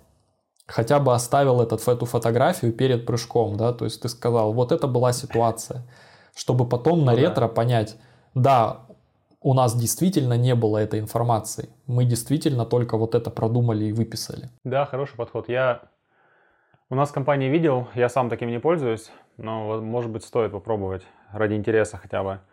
Я видел у нас в компании э, пытались такое внедрять перед э, выкатыванием очень технических каких-то вещей, вроде, не знаю, апдейта того же самого софта на всех фаерволах, например. Ну и, ну, да, да, да, да.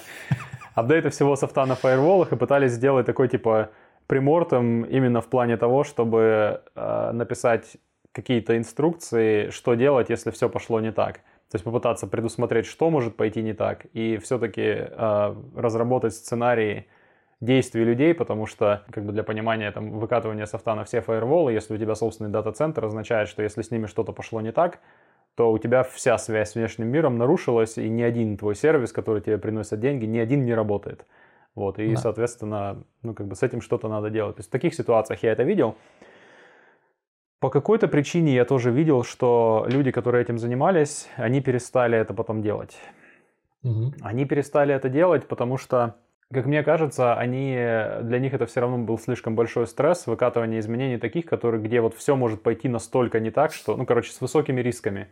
Принимать угу. решение с высоким риском, то есть даже не то, что с высоким риском, да, а с риском, где потенциальные проблемы, если он реализуется, будут очень большими. И они нашли пути, каким образом подобное обновление выкатывает, там, ну, грубо говоря, не на все фаерволы сразу, например. Да. То есть они нашли, нашли пути, где риски не настолько большие. И, и когда риски стали не настолько большими, они сказали, все, нам про эти страшные ситуации думать больше не надо. это было очень некомфортно. Приморта мы делать больше не будем. Как-то так это получилось. То есть, э, а, опять-таки, такой промежуточный итог, это еще один из инструментов а, управления mm. или, по крайней мере, обнаружения риска, это приморта. Вот, потом вы эти все риски опять-таки классифицируете. Ты знаешь еще, что эм, для меня кажется интересным или смежным даже с областью классификации рисков, это, скажем так, инвентарий того, о чем мы, в общем-то, заняты в команде. Угу. Ну, то есть, потому что, э, как сказать, я несколько раз видел такие вещи, когда, ну, это, это немножко другой, скажем так, другой, другого цвета или другого вкуса, та же самая история, мы, а, мы все умрем, давайте расскажем об этом менеджменту когда ну, команда внезапно обращает внимание или им кто-то говорит, или они внезапно понимают, что О, у нас тут в, одном, в одной из вещей, которыми мы занимаемся, да, мы занимаемся многими вещами, возможно реализация определенного риска. Давайте на этот риск посмотрим, он большой, и, ну, и надо кричать менеджменту, ну и все, и, и тому подобное, кричим громко. Что помогает в этих ситуациях еще, ну, то есть, или, или о чем забывают? О том, что есть еще другие вещи, которые, ну, то есть, это, это, наверное, вопрос к тому, что риск — это только часть приоритизации работы. То есть, если команда занимается несколькими проектами, да, или поддержкой нескольких систем, то, что в одной из них э, возможна реализация довольно рискованной ситуации, все равно может означать, если принять во внимание остальные системы, да, от которых придется убрать ну, рабочие руки, грубо говоря, и работать над другими системами, над вот этой системой, где риск реализуется, mm-hmm. их тоже нужно иметь в виду. То есть это тоже я видел такой, знаешь, как failure mode, что называется, работы, когда фокусируются на, то, на том факте, что ага, мы внезапно обнаружили потенциально большой риск в одной из наших систем, окей, мы сейчас все бросим, или это подается менеджменту таким образом. Нам нужно все бросить и кинуться туда, mm-hmm. чтобы этот риск покрыть. И опять же, чтобы не делать вот таких драм, помогает, если, ну, то есть у меня, как у, у, у менеджера в команде, у меня есть некий инвентарь вообще того, а чем команда-то занимается, какие мы сервисы предоставляем компании, да, насколько они для компании важны. По-английски это называют blast radius, да, то есть mm-hmm. радиус э, повреждений, если с ними что-то пойдет не так. Сколько у нас пользователей, насколько они важны для, для функционирования компании. И может статься, что большая рискованная штука в, од, в одном из наших проектов, который, у которого не самый большой, скажем так, радиус покрытия в случае проблем – Возможно, этот риск в контексте всего, что наша команда делает, да, в контексте перемещения усилий с остальных сервисов на вот этот, чтобы этот риск покрыть. Возможно, этот риск не такой уж и важный. То есть, возможно, приоритизация все-таки покажет, что окей, мы, мы просто с ним лучше будем жить, чем отвлечем людей, которые заняты другими большими сервисами. Вот это я тоже видел в командах. Просто это такой, знаешь, еще один режим ну, дисфункции, скажем так. Да. Когда нет ну, инвентаря, чем команда занимается. Что, что конкретно имеется в виду, мы бросим все? Что все? Да, да, да. да. Что, что это будет значить? бросить? Угу. Да, хорошее угу. замечание. Опять-таки, возвращаясь очень много к книге э, Тома Демарка про Waltzing with Bears, он там дает на самом деле хороший такой фреймворк, как можно некоторые, некоторые риски считать. Он прямо дает угу спредшит, в котором там какие-то коэффициенты уже подобраны, можно туда загонять какие-то свои цифры, и он тебе будет рисовать там какой-то график. То есть тут еще есть один э, интересный момент, то есть э, э, про риск, опять-таки, про estimations, да, то есть про оценку сроков выполнения каких-либо проектов. И в частности, когда компания выбирает стратегию управления этим риском такую, что мы ни в коем случае не допускаем провала сроков. К чему это приводит? Это приводит к тому, что сроки начинают затягиваться. Вот. И если вы как компания хотите хоть сколько-нибудь э, правильно начать с какие-то сроки выдерживать, то вы должны допустить, что какой-то процент этих сроков будет провален. Вот, то есть, э, потому что только в этом случае ты сможешь попадать как бы в, в, в указанный срок потому что иначе ты будешь очень сильно, там прямо есть график, как он это показывает, там есть, как это long tail, как обычно, да, то есть у тебя есть какой-то э, вариант, где вы, вероятнее всего, э, э, выполните проект, да, и есть long tail mm-hmm. distribution, что где-то вот там, вот где-то вот там вы точно-точно выполните этот проект, 100%, да, через 5 лет, да. Но кому интересен такой срок 5 лет? Никому не интересен. И вот э, именно Том рассказывает, как это можно сделать таким образом, что у тебя, в принципе, будет какой-то допустимый э, процент проектов будет провален, большинство проектов будет четко э, в срок, ну или даже чуть раньше, да, и, э, соответственно, это поможет вам, ну, именно как раз-таки попадать в сроки, а не то, что вы назначаете сроки и потом mm. слишком, гораздо раньше э, систему выкатываете. То есть один из таких маячков, даже он пишет, что вы выкатываете раньше срока. Да, то есть получается, mm-hmm. что как так получилось? Вы оценивали, что будет готово через год, а выкатили через полгода. Это означает, что вы пролетели по срокам в два раза. То есть вы могли бы спланировать что-нибудь еще, а, или, допустим, как-то по-другому эти ресурсы могли э, использовать, но вы сказали, окей, нам нужен год, и а справились за полгода. То есть некоторые считают, что это очень здорово, мы выпустили раньше, но на самом деле это точно так же показывает, что команда, если команда стабильно, опять-таки выкатывает раньше срока, это означает, что у команды очень все плохо с, с планированием сроков, в принципе. И это означает, mm-hmm. есть такой термин sandbagging. То есть ты, как сказать, мешков с песков, то есть ты догружаешь вот этот вот э, аэростат мешками с, песка, с песком, чтобы он не улетел. И то есть ты как бы догружаешь не полезной нагрузкой, а догружаешь просто, как ты говоришь, ну вот мне еще надо там полгода своему менеджеру. И менеджер так это, точно тебе нужно еще полгода или это, это ты просто мне морочаешь голову. А, но морочить Слушай, ты голову можешь именно а. потому, что за невыполнение сроков у вас карают очень сильно, а за, угу. э, за перевыполнение сроков у вас очень э, поощряют. Соответственно, ты всеми правдами и неправдами э, э, мотивирован сроки затянуть, чтобы в итоге выпустить систему раньше, чтобы тебя похвалили.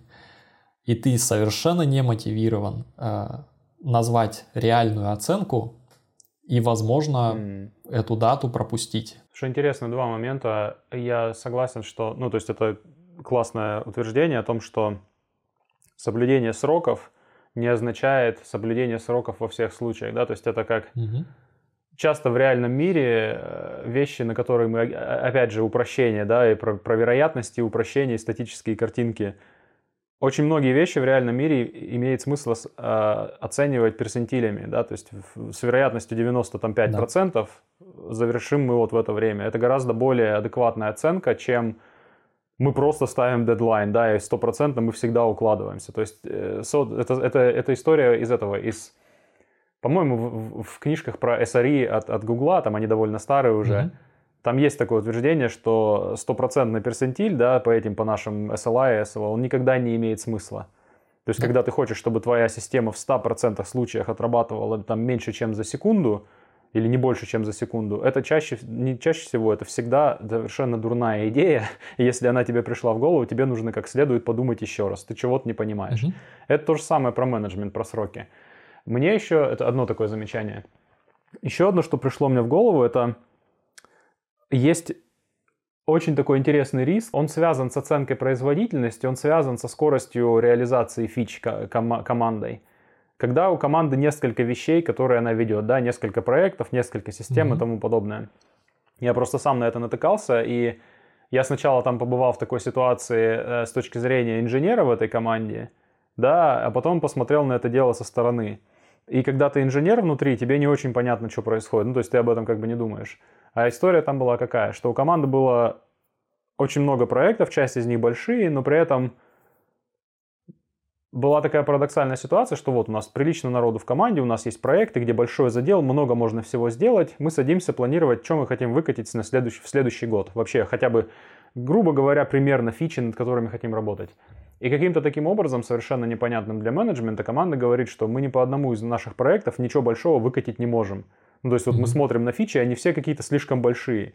То есть получается, что на огромный проект с довольно приличной командой на год запланирована одна маленькая фича и все. Как так? Mm-hmm. Никому не понятно. И когда я на это дело стал уже смотреть с точки зрения менеджера, я понял, что а, риск, который у нас там реализовался, он заключался в недооценке размера проектов. Это такая классическая штука – то есть недооценки реальных усилий, которые требуются для того, чтобы этот проект поддерживать, либо реализовывать, да, то есть, ну, можно даже его говорить, знаешь, как это немножко про э, про даты, да, как, как много займет эта, эта проблема, да, решения, но это скорее даже не про даты, а в большем контексте. А, а может ли наша команда взять еще один большой проект? Это тоже еще mm-hmm. один такой риск, который который сложно оценить вначале, потому что когда ну, идет разговор о том, может ли команда взять еще один проект, он обычно небольшой, он все еще не существует. И то, когда он растет во что-то огромное, это другой вопрос, да. По-моему, книжка называется um, Team Topologies, типа топологии команд, mm-hmm. где они вводят такую штукенцию, которая, по-моему, в этой книге это было – если нет, там, не знаю, я в, коммент, в комментах напишем правильную книгу. Там была такая идея, что а как вообще оценить, сколько нам народу нужно-то на проект? Да, mm-hmm. и у них э, был такой подход, что связанный с, э, с качественным различием между работой по ну, то, что называется research and development, да, то есть mm-hmm. создание новых вещей и экспери- эксперименты, то есть, грубо говоря, мы идем и пытаемся понять вообще, что мы можем сделать и как, и работа по поддержке имеющихся систем, да. И там была классификация, что если у вас в проекте, ну, то есть практически полностью только поддержка, этот проект можно назвать простым, да, потом mm-hmm. simple. Если у вас в проекте в основном поддержка, но иногда вот этот research and development все-таки нужен, то это complicated проект, ну, типа, усложненный, да, со сложностями. Mm-hmm. Если у вас постоянно вам нужен research and development, это комплекс. Это сложный проект, да. Я улыбаюсь, потому что это ложится на Киневин прямо один к одному. Да, да, да. Да, да, да, это, это из, из той же оперы. И там они просто пытались э, к этому подвести э, такую историю, что как вообще понять, сколько вам людей-то нужно для этих вещей, да, в, mm-hmm. в софтверной всей этой истории? Что говорит, если одна команда это минимум 4 человека, потому что там отпуска, передача опыта, динамика коллектива и все такое, 4 человека минимум, одна команда, и одна команда должна максимум вести один сложный проект, то есть вот который, где постоянный R&D, должен быть один для команды. Параллельно с ним можно вести э, либо там, не знаю, 2-3 простых, насколько я помню в книжке было, либо mm-hmm. один еще этот complicated, но не, но не супер complicated, да, чтобы он сложный не перерастал. И я когда вот эту штуку увидел, я попытался посмотреть на проекты, которые, собственно, моя команда вела, и я осознал, что если мы себе перестанем врать, то три из них это на самом деле сложные, которым каждому нужна отдельная команда. И поэтому получается такая вот странная история, что вроде как и команда есть, и проект классный, задел большой, а сделать, не, делать ничего не можем, потому что каким образом мы так существовали-то вообще, что проекты работали? А мы, мы делали вид, что они все простые. Да. И если мы делаем вид, что они все простые, то, собственно, у нас кроме maintenance, кроме поддержки, ничего-то и не получается. И все в недоумении, а может, типа, еще хуже быть. Может хуже быть, да. Я упоминал об этом фреймворке буквально в самом начале. Есть такой фреймворк, называется Kinevin. На канале Senior Software Vlogger есть старое-старое видео, где я про него говорю примерно 10 минут, но на самом деле не очень много. И я рекомендую про него а, послушать его создателя, либо прочитать какую-то более а, глубокую статью. Но очень интересно, как то, что ты сказал, да, вот эти про simple, complicated complex, оно mm-hmm. ложится прямо э, в этот фреймворк. И для тех, кто слушает это, в Телеграме будет ссылка на картинку или, возможно, даже сама картинка. А для тех, кто смотрит, понятное дело, на Ютубе, это все сразу же на экране. Вот. Штука в том, что этот фреймворк можно использовать в том числе и для классификации риска в том числе. То есть, чтобы тебе mm-hmm. понять, с каким риском ты имеешь дело. То есть либо это простой риск, либо это complicated риск, либо комплекс. Ну и вот да, и есть еще House. Возможно, если прямо почитать вот этот э, Team Topologies и посмотреть, э, что у них в списке литературы, возможно, там будет Kinevin Framework, потому что если ты начинаешь все свои проблемы рассматривать как простые проблемы, у тебя есть шанс свалиться в хаос. И если ты посмотришь на эту картинку внимательно, видишь, там есть тень между простым доменом да, да, и да. доменом хаоса. И получается, это не, не зря эта тень, это означает, что ты прямо можешь туда свалиться, и это будет ты свалишься в хаос, скорее всего, да, то есть, опять-таки, когда у тебя есть куча больших систем, ты все эти системы видишь, как будто бы это простые системы, и, соответственно, э, если ты по Киневину работаешь, то ты их категоризируешь и даешь какой-то ответ, да, то есть sense, categorize, respond — это именно то, как нужно по, ну, в простом домене работать. То есть ты понял, что это простая задача, ты категоризировал ее в класс простых задач, угу. ты что-то по этому поводу сделал. И здесь обычно работают best practice. То есть это уже э, в знании людей э, проблема отработана, есть какие-то best practice, ты просто их применяешь, и у тебя гарантированный результат. И вот если ты начнешь пробовать применять best practice под любые другие системы типа комплекс или complicated, у тебя как раз-таки есть шанс свалиться в хаос, когда у тебя полностью ситуация будет неуправляемая, потому что твои, э, как сказать, управляющие воздействия были неадекватной ситуации. Вот. Хм. В частности, complicated — это следующая ступенька, это так, так называемые сложные проблемы, да, по-русски, если это переводить то там немножко другая проблема, э, по-другому нужно подступаться к этим э, вещам, то есть ты должен, э, порядок у тебя sense, analyze, respond, да, то есть у тебя не categorize, respond, а analyze, respond, то есть ты должен mm-hmm. эту как-то проблему проработать, проанализировать, что ты, что ты видишь, и придумать какое-то решение. А обычно это не придумать решение, обычно выбрать решение из готовых, но разница между best practice и good practice в том, что good practice их несколько. И обычно они mm-hmm. каждая, каждая по-своему хороши. То есть ты как бы знаешь, вот что придумать, писать на Ruby on Rails или на Python Django. То есть как бы разницы-то по большому счету нет, да, и как бы complicated это домен экспертов, то есть обычно ты для решения этой проблемы приглашаешь какого-то эксперта, который конкретно знает, какой конкретно good practice здесь лучше всего применить. Возможно, пример с фреймворками не очень удачный, но я думаю, это все еще хороший пример. Потому что ты с Ruby on Rails примерно с одной скоростью можешь написать приложение, и с Python Django ты можешь написать с примерно mm-hmm. с той же самой скоростью приложения. Они, в принципе, одинаковые по мощности фреймворки. Ты должен понимать, что конкретно, какие у тебя еще есть факторы, которые влияют на выбор того или иного, или иного хорошего решения. Good practice, да. Потом идет домен комплекс или запутанный домен. И э, получается, что в Simple, э, в Simple домене ты видишь всю проблему сразу. Complicated, mm-hmm. чтобы увидеть проблему, тебе нужно сделать, типа, проанализировать, немножко анализ сделать. Комплекс, э, ты, ты не видишь связей. В принципе, ты тратишь время на анализ, и связи все еще не видны. Вот, в этом случае ты можешь что делать? Рекомендуют. Ты probe, ты sense и потом respond. То есть ты должен сперва потыкать, сделать какие-то MVP. Mm-hmm. На основе этой информации ты sense, ты вообще понимаешь, что происходит. И потом на основе этого ты делаешь, даешь какой-то э, результат, ну не результат, а ответ, ответное действие, это respond, да, то есть и там получается у тебя нет хороших практик, у тебя есть emergent practice, то есть какие-то mm-hmm. нарабатываемые э, решения этих проблем. Последний домен это хаос. Я приводил пример э, в своем том старом видео, что, например, у вас там ну, полностью все системы там с эффектом домино рушатся, да, какое-то каскадное э, ауточ идет у тебя, и, и тебе на самом деле штука в том, что тебе нет времени для того, чтобы, чтобы делать сенс, да, чтобы как-то ситуацию mm-hmm. эту помыслить. Ты должен принять решение какое-то. Ты должен сделать act, sense, respond. Да? То есть ты сперва делаешь что-то, чтобы остановить этот эффект домино. Потом ты, вообще говоря, понимаешь примерно, почему это произошло.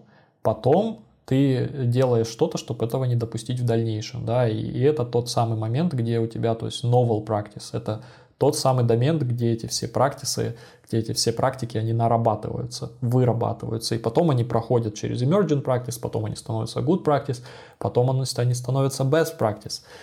И на самом деле проблема э, в том, что эти два домена simple и chaos, они рядом, именно в том, что люди, которые склонны как бы неправильно классифицировать домен и сказать, что у нас это simple practice, очень часто сваливаются в хаос из-за этого решения. Mm. То есть люди, которые, допустим, работают в complicated или комплекс домене, они тоже могут перейти в хаос, конечно, но они обычно гораздо более как бы к этому готовы, что ли. И посерединке есть disorder. Э, это тот самое, то самое место, где мы находимся, если мы не классифицируем проблемы. Вот это, то есть мы как бы действуем интуитивно. Это то, о чем мы с тобой говорили в начале, когда, допустим, менеджеру ты можешь простить какое-то решение, если оно было принято на основании какого-то, допустим, анализа, да, э, ну, понятное дело, что если это был хаос, то там всегда как бы на анализ времени нет. Если время на анализ есть, но анализ не был сделан и решение было принято просто чисто интуитивно, то э, такую ошибку простить гораздо сложнее, да, чем потому что в этот момент твой менеджер находился как раз-таки в этом состоянии disorder или состоянии там беспорядка, вот вообще. Все очень интересно, что он ставит хаос, это как все-таки одна из четырех вариантов порядка какого-то, да, то есть с той mm-hmm. точки зрения, что ты хотя бы понимаешь, что ты в хаосе находишься, вот, и что тебе нужно делать.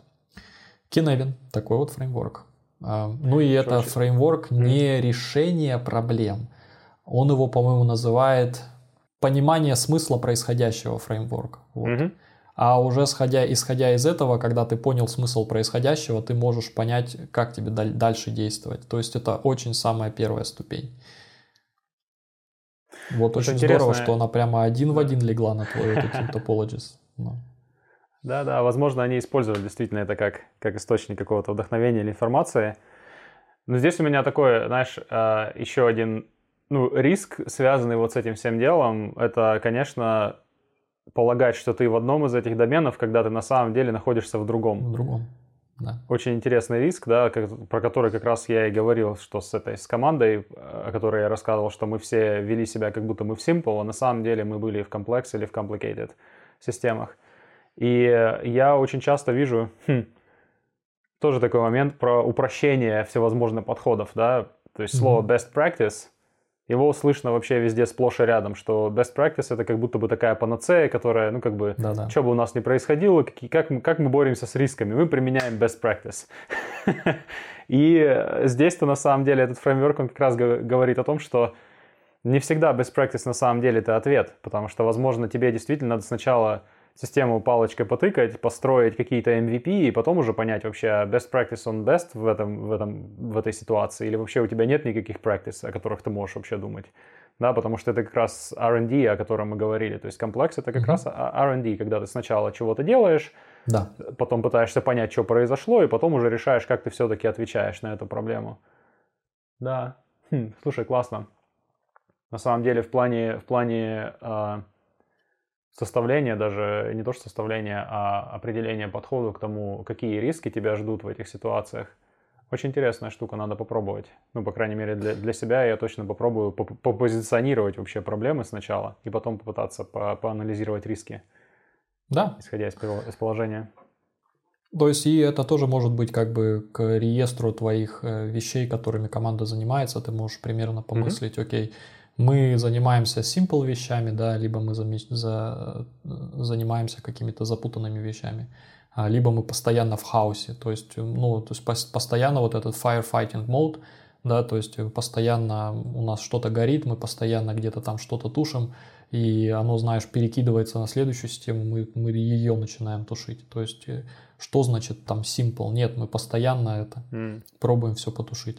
Он у меня где-то был в списках э, книг на, на, на почитать, но я пока так Мгм. до него и не добрался. Хм. Я его только буквально, как сказать, посмотрел одно видео самого создателя э, этого фреймворка и, э, да, сделал по этому, по этому видео свое собственное видео. Э, Сам я его тоже как бы применять э, пробовал, рассказывал людям, но это, знаешь, вот эти вот все вещи, это вся упорядоченность и э, то же самое вот это, э, как сказать, противодействие рискам, риск-менеджмент, Мгм. это тоже определенного уровня упорядоченность, которую вот мы говорили, наверное, в самом первом пилотном подка- подкасте про психотипы людей, про, э, про то, как э, orderliness, вот эти вот все вещи, то есть насколько эта упорядоченность, она вообще есть. И я замечаю, что на самом деле это такой очень э, редкий скилл. И, Мгм. возможно, это одна из тех причин, почему, в принципе, люди не особо как бы умеют в риск-менеджмент. Во-первых, да, риск-менеджмент очень много на себя э, натягивает вот этих э, вещей. То есть ты должен, ты должен думать системно. Системное мышление – это уже э, очень такой отдельный скилл, который надо тренировать, и не все его умеют думать, да, то есть э, потому что Мгм. причинно-следственные связи могут быть вообще обратные. Вот я вспоминаю Ну да. этот э, пример э, из книги фамилия Даниэла или Данела Медоу, у нее там был, был пример, что э, мы думаем, что э, бедность, как сказать, что высокая рождаемость вызывает бедность, а возможно наоборот, бедность вызывает выс- высокую рождаемость. Вот. А, такие моменты. Потом ты должен думать персентилями, да, то есть ты должен думать вероятностями. А, это тоже довольно сложный навык. И э, ты должен это, как, как сказать, рутинно так вот, скучненько, ты должен постоянно этот риск регистри свой вести и постоянно его должен перетряхать а, с каждым риском. Окей, типа вот у нас есть такой риск, что сделали, ничего не сделали, что-нибудь новое, какая-нибудь информация есть, нет никакой информации, риск нет, ставим отметку, что в такую-то дату мы скажем так, приняли решение, что этот риск все еще на месте, да, что он у нас все еще есть. И вот это вот сама, как сказать, системная, системный подход к таким вещам, такой упорядоченный подход к таким вещам, а, его на самом деле очень-очень очень мало, э, я замечаю. И обычно этот э, системный упорядоченный подход требуется от э, таких людей, как как technical program manager, да, то есть это uh-huh. люди, которые управляют какими-то, допустим, ну, программами, то есть программа противодействия или программа э, трекинга рисков это именно не проект, да, то есть у проекта есть какой-то финиш, понятное дело, что программ-менеджеры тоже часто занимаются какими-то координацией больших групп людей, э, чтобы довести, ну, какой-то результат получить, но гораздо чаще и гораздо, мне кажется, э, интереснее применение technical program менеджеров было бы именно в, в таких вот бесконечных проектах. То есть, то есть ты постоянно должен как бы вести этот э, риск-менеджмент, э, ты постоянно должен там, например, у нас в компании есть такое понятие, как э, DevOps scorecard, то есть, э, то есть какие-то mm-hmm. метрики, которые говорят, что мы с точки зрения DevOps practice э, ну, в хорошем месте, либо не в хорошем месте, и кому что нужно починить, например, да, то есть это вот эти вот такие бесконечные штуки, которые кто-то должен просто вот так вот рутинненько, рутинненько делать, как бухгалтер, знаешь. И причем э, бухгалтер, который будет всех постоянно приземлять и говорить, что нет, нет, нет, у нас системные связи, они на самом деле работают не так. Если мы это сделаем, у нас здесь сломается. Видишь стрелочка, да, и, и у нее там обратный да, эффект да. у этой стрелочки. Хм. Вот. Что интересно, да, это на самом деле... Мы это, прокляты. Это забавная штука. Мы прокляты, да. Нет, это забавная штука в наших подкастах. После записи нашего подкаста очередного, я думаю, блин, как мало я делаю как менеджер. Нет, здесь я согласен. Я э, для себя, ну, то есть, вот думать даже о том, как бы, что я вижу, да, для моей команды, что действительно нужно делать. Инвентарь того, чем мы занимаемся – да, и оценка рисков, связанных с этим всем. Это вещи, которые действительно их очень мало сделать один раз, да. Понятное дело, что в, в долгосрочной перспективе это должно быть частью анализа рисков и соединения, ну, то есть, грубо говоря, коннекта какого-то с моим менеджером, с остальной частью компании, чтобы эти риски, они вливались в общий пул рисков, чтобы я во внимание брал риски сверху, которые еще могут быть. Вот эта вся идея того, что на риски нужно регулярно смотреть и их принимать во внимание – это такое, скажем так, не знаю, состояние, где вот я, я точно хочу быть, да, но я как менеджер, я все еще не там. И для меня mm-hmm. еще, да, скажем так, предпосылки, которые, то есть базовые вещи, которые нужны, чтобы там оказаться, они еще даже не до конца. И я сейчас думаю, что, блин, надо мне, ну, то есть на что я могу опереться, да, чтобы вот эти вещи как-то в свою, в свою жизнь, в свою работу привнести. Ну, как я для себя вижу, да, то есть про упорядоченность, что ты говоришь, я опираться тоже думаю на упорядоченность, у меня есть, например, мои рутины в плане э, сбора всех моих задач, которые я кому-то что-то обещал или должен был сделать. Да, раз, примерно раз в месяц я на них на все смотрю, я их, ну, я веду этот э, журнал прям просто в этом, в блокнотике, да, с ручкой. И я раз в месяц э, прохожусь по всему, что там было в течение с, с момента прошлого переоценки, ну, не переоценки, а переприоритизации. И все выписываю на чистый разворот – да, и потом пытаюсь всему этому делу выставить приоритеты. То есть у меня есть вот такое, такая рутина, которая примерно раз в месяц она выполняется, ну и мне в этом комфортно. То есть вопрос-то еще в том, что напридумывать себе новых каких-то рутин можно сколько угодно, но если тебе их некомфортно делать, ты на них забьешь потом. Ну я, я по себе знаю. Вот, и я что-то сейчас думаю, что Возможно, каким-то вот таким вещам нужно вот эти все истории про ведение каталога команд, вещей команды, ведение рисков этих вещей, связанных с проектами команды, куда-то туда это нужно привязывать и делать хотя бы, ну, может быть, там, опять же, не делать пытаться 100% всего этого дела, да, а хотя бы частично. Хотя бы до какого-то уровня качества это пытаться вести. Наверное, как-то так только мы из этого всего можем вылезти, чтобы действительно поменять системность мышления. Опять-таки сделать э, отсылку к четырехтомнику Джеральда Вайнберга. По-моему, в последней книге он об этом говорит. Э, он раз, различает слои менеджмента. Есть три слоя менеджмента всего лишь, понятное дело. Есть это линейный менеджер, который конкретно управляет людьми, да. Потом есть mm-hmm. все слои между и есть top-level менеджмент. То есть менеджер среднего звена – это не просто лошок из песни Шнура. Менеджер среднего звена – это тот человек, который управляет менеджерами, блядь. Это senior менеджер как минимум. Вот. Так что лошок это я. Ну, на самом деле тоже не очень. У меня есть один менеджер, поэтому я на пол шишечки менеджер среднего звена. Но суть в том, что э, я боюсь очень сильно переврать, но top-level менеджмент должен придумывать стратегию. Middle-level э, менеджмент должен перерабатывать эту стратегию в какие-то э, практики и процессы, а line-менеджмент просто следует этим процессам. И как бы воплощает это все э, через управление конкретными людьми, которые делают непосредственно работу. Вот. И тут, то есть, понимаешь, у меня всегда есть вот этот конфликт. Мы mm-hmm. постоянно с тобой залазим, э, по сути, в то, что должен делать как минимум синьор менеджер, э, директор и, и иже с ними. Вот. И отсылая это все-таки еще э, к Джока Виллинку и к нашему, э, наверное, первому выпуску.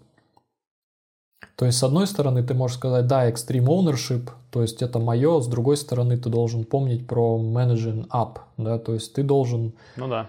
То есть вот как ты говоришь, э, столько всего не дорабатываю, столько всего не дорабатываю, ну вот я в своей, э, как сказать, э, своей стратегии выбрал вот это не то, что э, ну, заебать менеджера, да, но почти. То есть я как про, часто про эти риски очень говорил, то, что мой менеджер, который является синьор менеджером, ну, начал эти риски, риски трекать. Вот, mm-hmm. то есть, и так или иначе у нас есть теперь вот этот звонок, где мы вдвоем сидим и эти риски трекаем, и мы начинаем это уже расширять. У нас теперь еще один наш коллега, э, который говорит, блин, а, ну, я с ним тоже говорю на один на один на эти все вещи, говорю, вот мы это делаем, он такой, блин, а я-то не делаю. Да-да-да, пошло дело. Да, и он, э, и он это э, говорит, а давайте я тоже в этот звонок буду, типа, приглашен, и мы будем втроем там сидеть и наши эти риски как-то перетряхать. И вот оно как-то так вот и, и ну, заводится. То есть э, нужно, наверное, все равно так или иначе, как ты говорил в одном из э, выпусков, да, то есть ты определяешь какие-то три наиболее важные вещи, а все остальные ты говоришь, окей, они не будут сделаны. Вот. И ну, в этот да. момент э, нужно понимать, где конкретно твоя зона ответственности кон- кончается, да, и что конкретно ты должен дальше, дальше передать, да, то есть и как э, уже мы сегодня говорили, возможно, ты сделаешь какую-то первичную оценку рисков, передашь ее наверх, чтобы там люди подумали и приняли это во внимание и решили, а им это вообще стоит трекать или нет. То есть всю работу э, всех слоев менеджмента наверх, до, вплоть до стратегического развития сделать ты не сможешь, да, то есть, а если сможешь, то на какого черта ты все еще здесь работаешь, тебе надо идти в стартап, по сути да, в стартап уровня CTO, то есть ты это, если ты эту всю работу уже сам можешь делать. Да, справедливо на самом деле, потому что я это, ну, как бы два, два варианта на это посмотреть, ну, или, или даже, может быть, больше, чем два. Первое, это действительно э, часть этой работы, это не моя работа, да, но поскольку это не моя работа, и если, допустим, мой менеджер сильно этим не занимается, я не, не, немного имею шансов узнать, что эта работа где-то в другой части компании делается, пока я не начну об этом говорить. Потому что как только я начну об этом говорить, возможно, кто-то может меня услышать и сказать, о, а мы как раз такую, на, на, об этом тоже подумали, эту проблему пытаемся решить. Собственно, например, с этим, с каталогом, с инвентарем, ну, софта, который мы разрабатываем – ну, я вот в нашей текущей компании недавно вписался в эту, в эту, в эту mm-hmm. историю. Мы начали это все дело двигать со стороны, ну, с уровня VP на самом деле. То есть это как бы типа топ-даун дело пошло.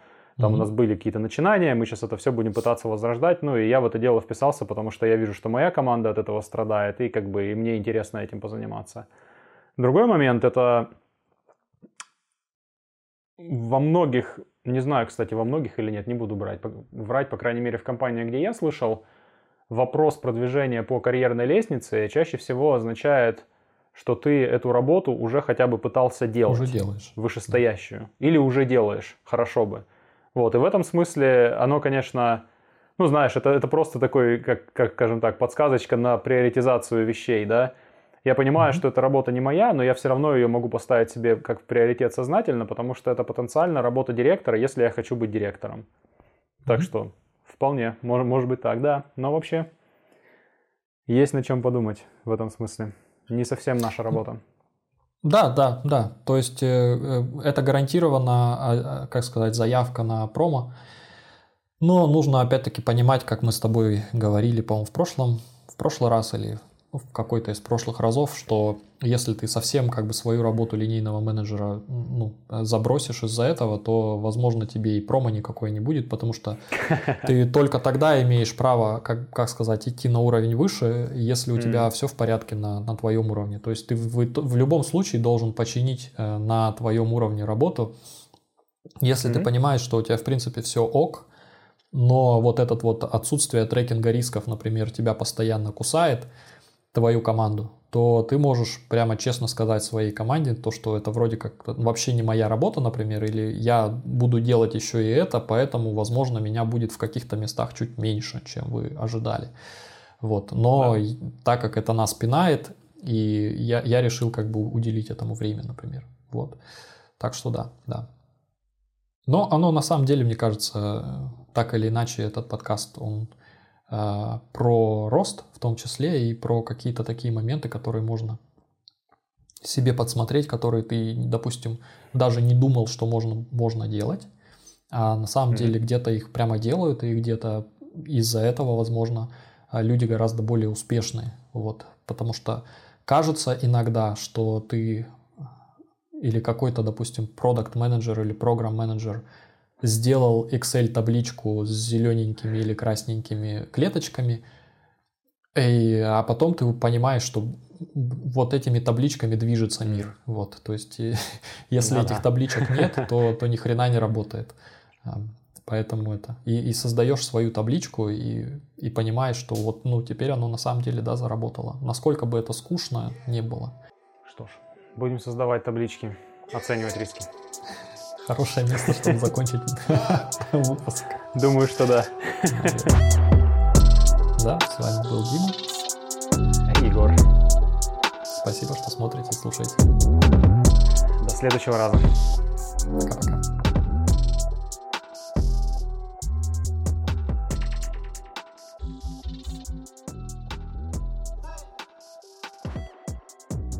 А, лестница в небо, да, княженца это говорил, угу. называлась про этот, да. про власть. По-моему, я, по-моему, я ее даже чуть ли не на Литресе отложил уже или что-то в этом духе. Там он... Ага. Э, скоро выйдет второе издание, то есть первая лестница типа 600 страниц, а второе mm 900 страниц. Вот. Он там, okay. да, какие-то там про Киссинджера еще они там что-то там добили, какие-то такие моменты. То есть там штука в том, что он говорит, э, проблема, как сказать, проблема всей этой вот этой власти, то, что ты ее очень сложно изучать, потому что она сопротивляется mm-hmm. изучению. И обычно ты все эти структуры властные видишь э, уже апостиори, то есть ну, по прошествии какого-то времени ты можешь проследить что была какая-то властная структура, которая занималась тем, теми или иными вещами. Вот. Но даже, в принципе, первая книга, она прямо такая годная. Да, то есть э, он начинает буквально там, э, причем начинает оно как-то так тухло, я ее практически бросил читать, потому что сперва там типа начинается с каких-то, ну вот каких-то мафиозных вещей, какой-то вот это еще mm. херни, думаешь, блядь. Вот. Но потом... Э, потом блядь.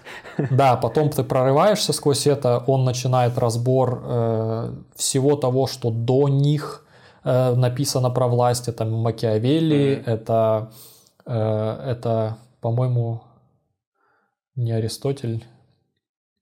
Короче, греческие какие-то там этот э, государства, mm-hmm. кажется, называется книга или как-то вот эти вот все вещи. Потом он какого-то какого-то арабского чувака про, э, про власть, mm-hmm. какую-то такую книгу. Ну, и вот прямо э, эти все моменты рассказывает, рассказывает про моменты, почему, например, в Великобритании вот это вот там вот эти Тори Виги, как они вообще появились, почему, mm-hmm. например, Великобритания, в принципе, как бы у них одна из самых вот этих совершенных систем типа уравновешенных борьбы вот этих людей, двух, по сути, mm-hmm. властных группировок, которые поняли, что им гораздо выгоднее э, как бы ну, научиться договариваться, чем полностью истребить друг друга, то mm-hmm. есть фокусироваться не, не на истреблении друг друга.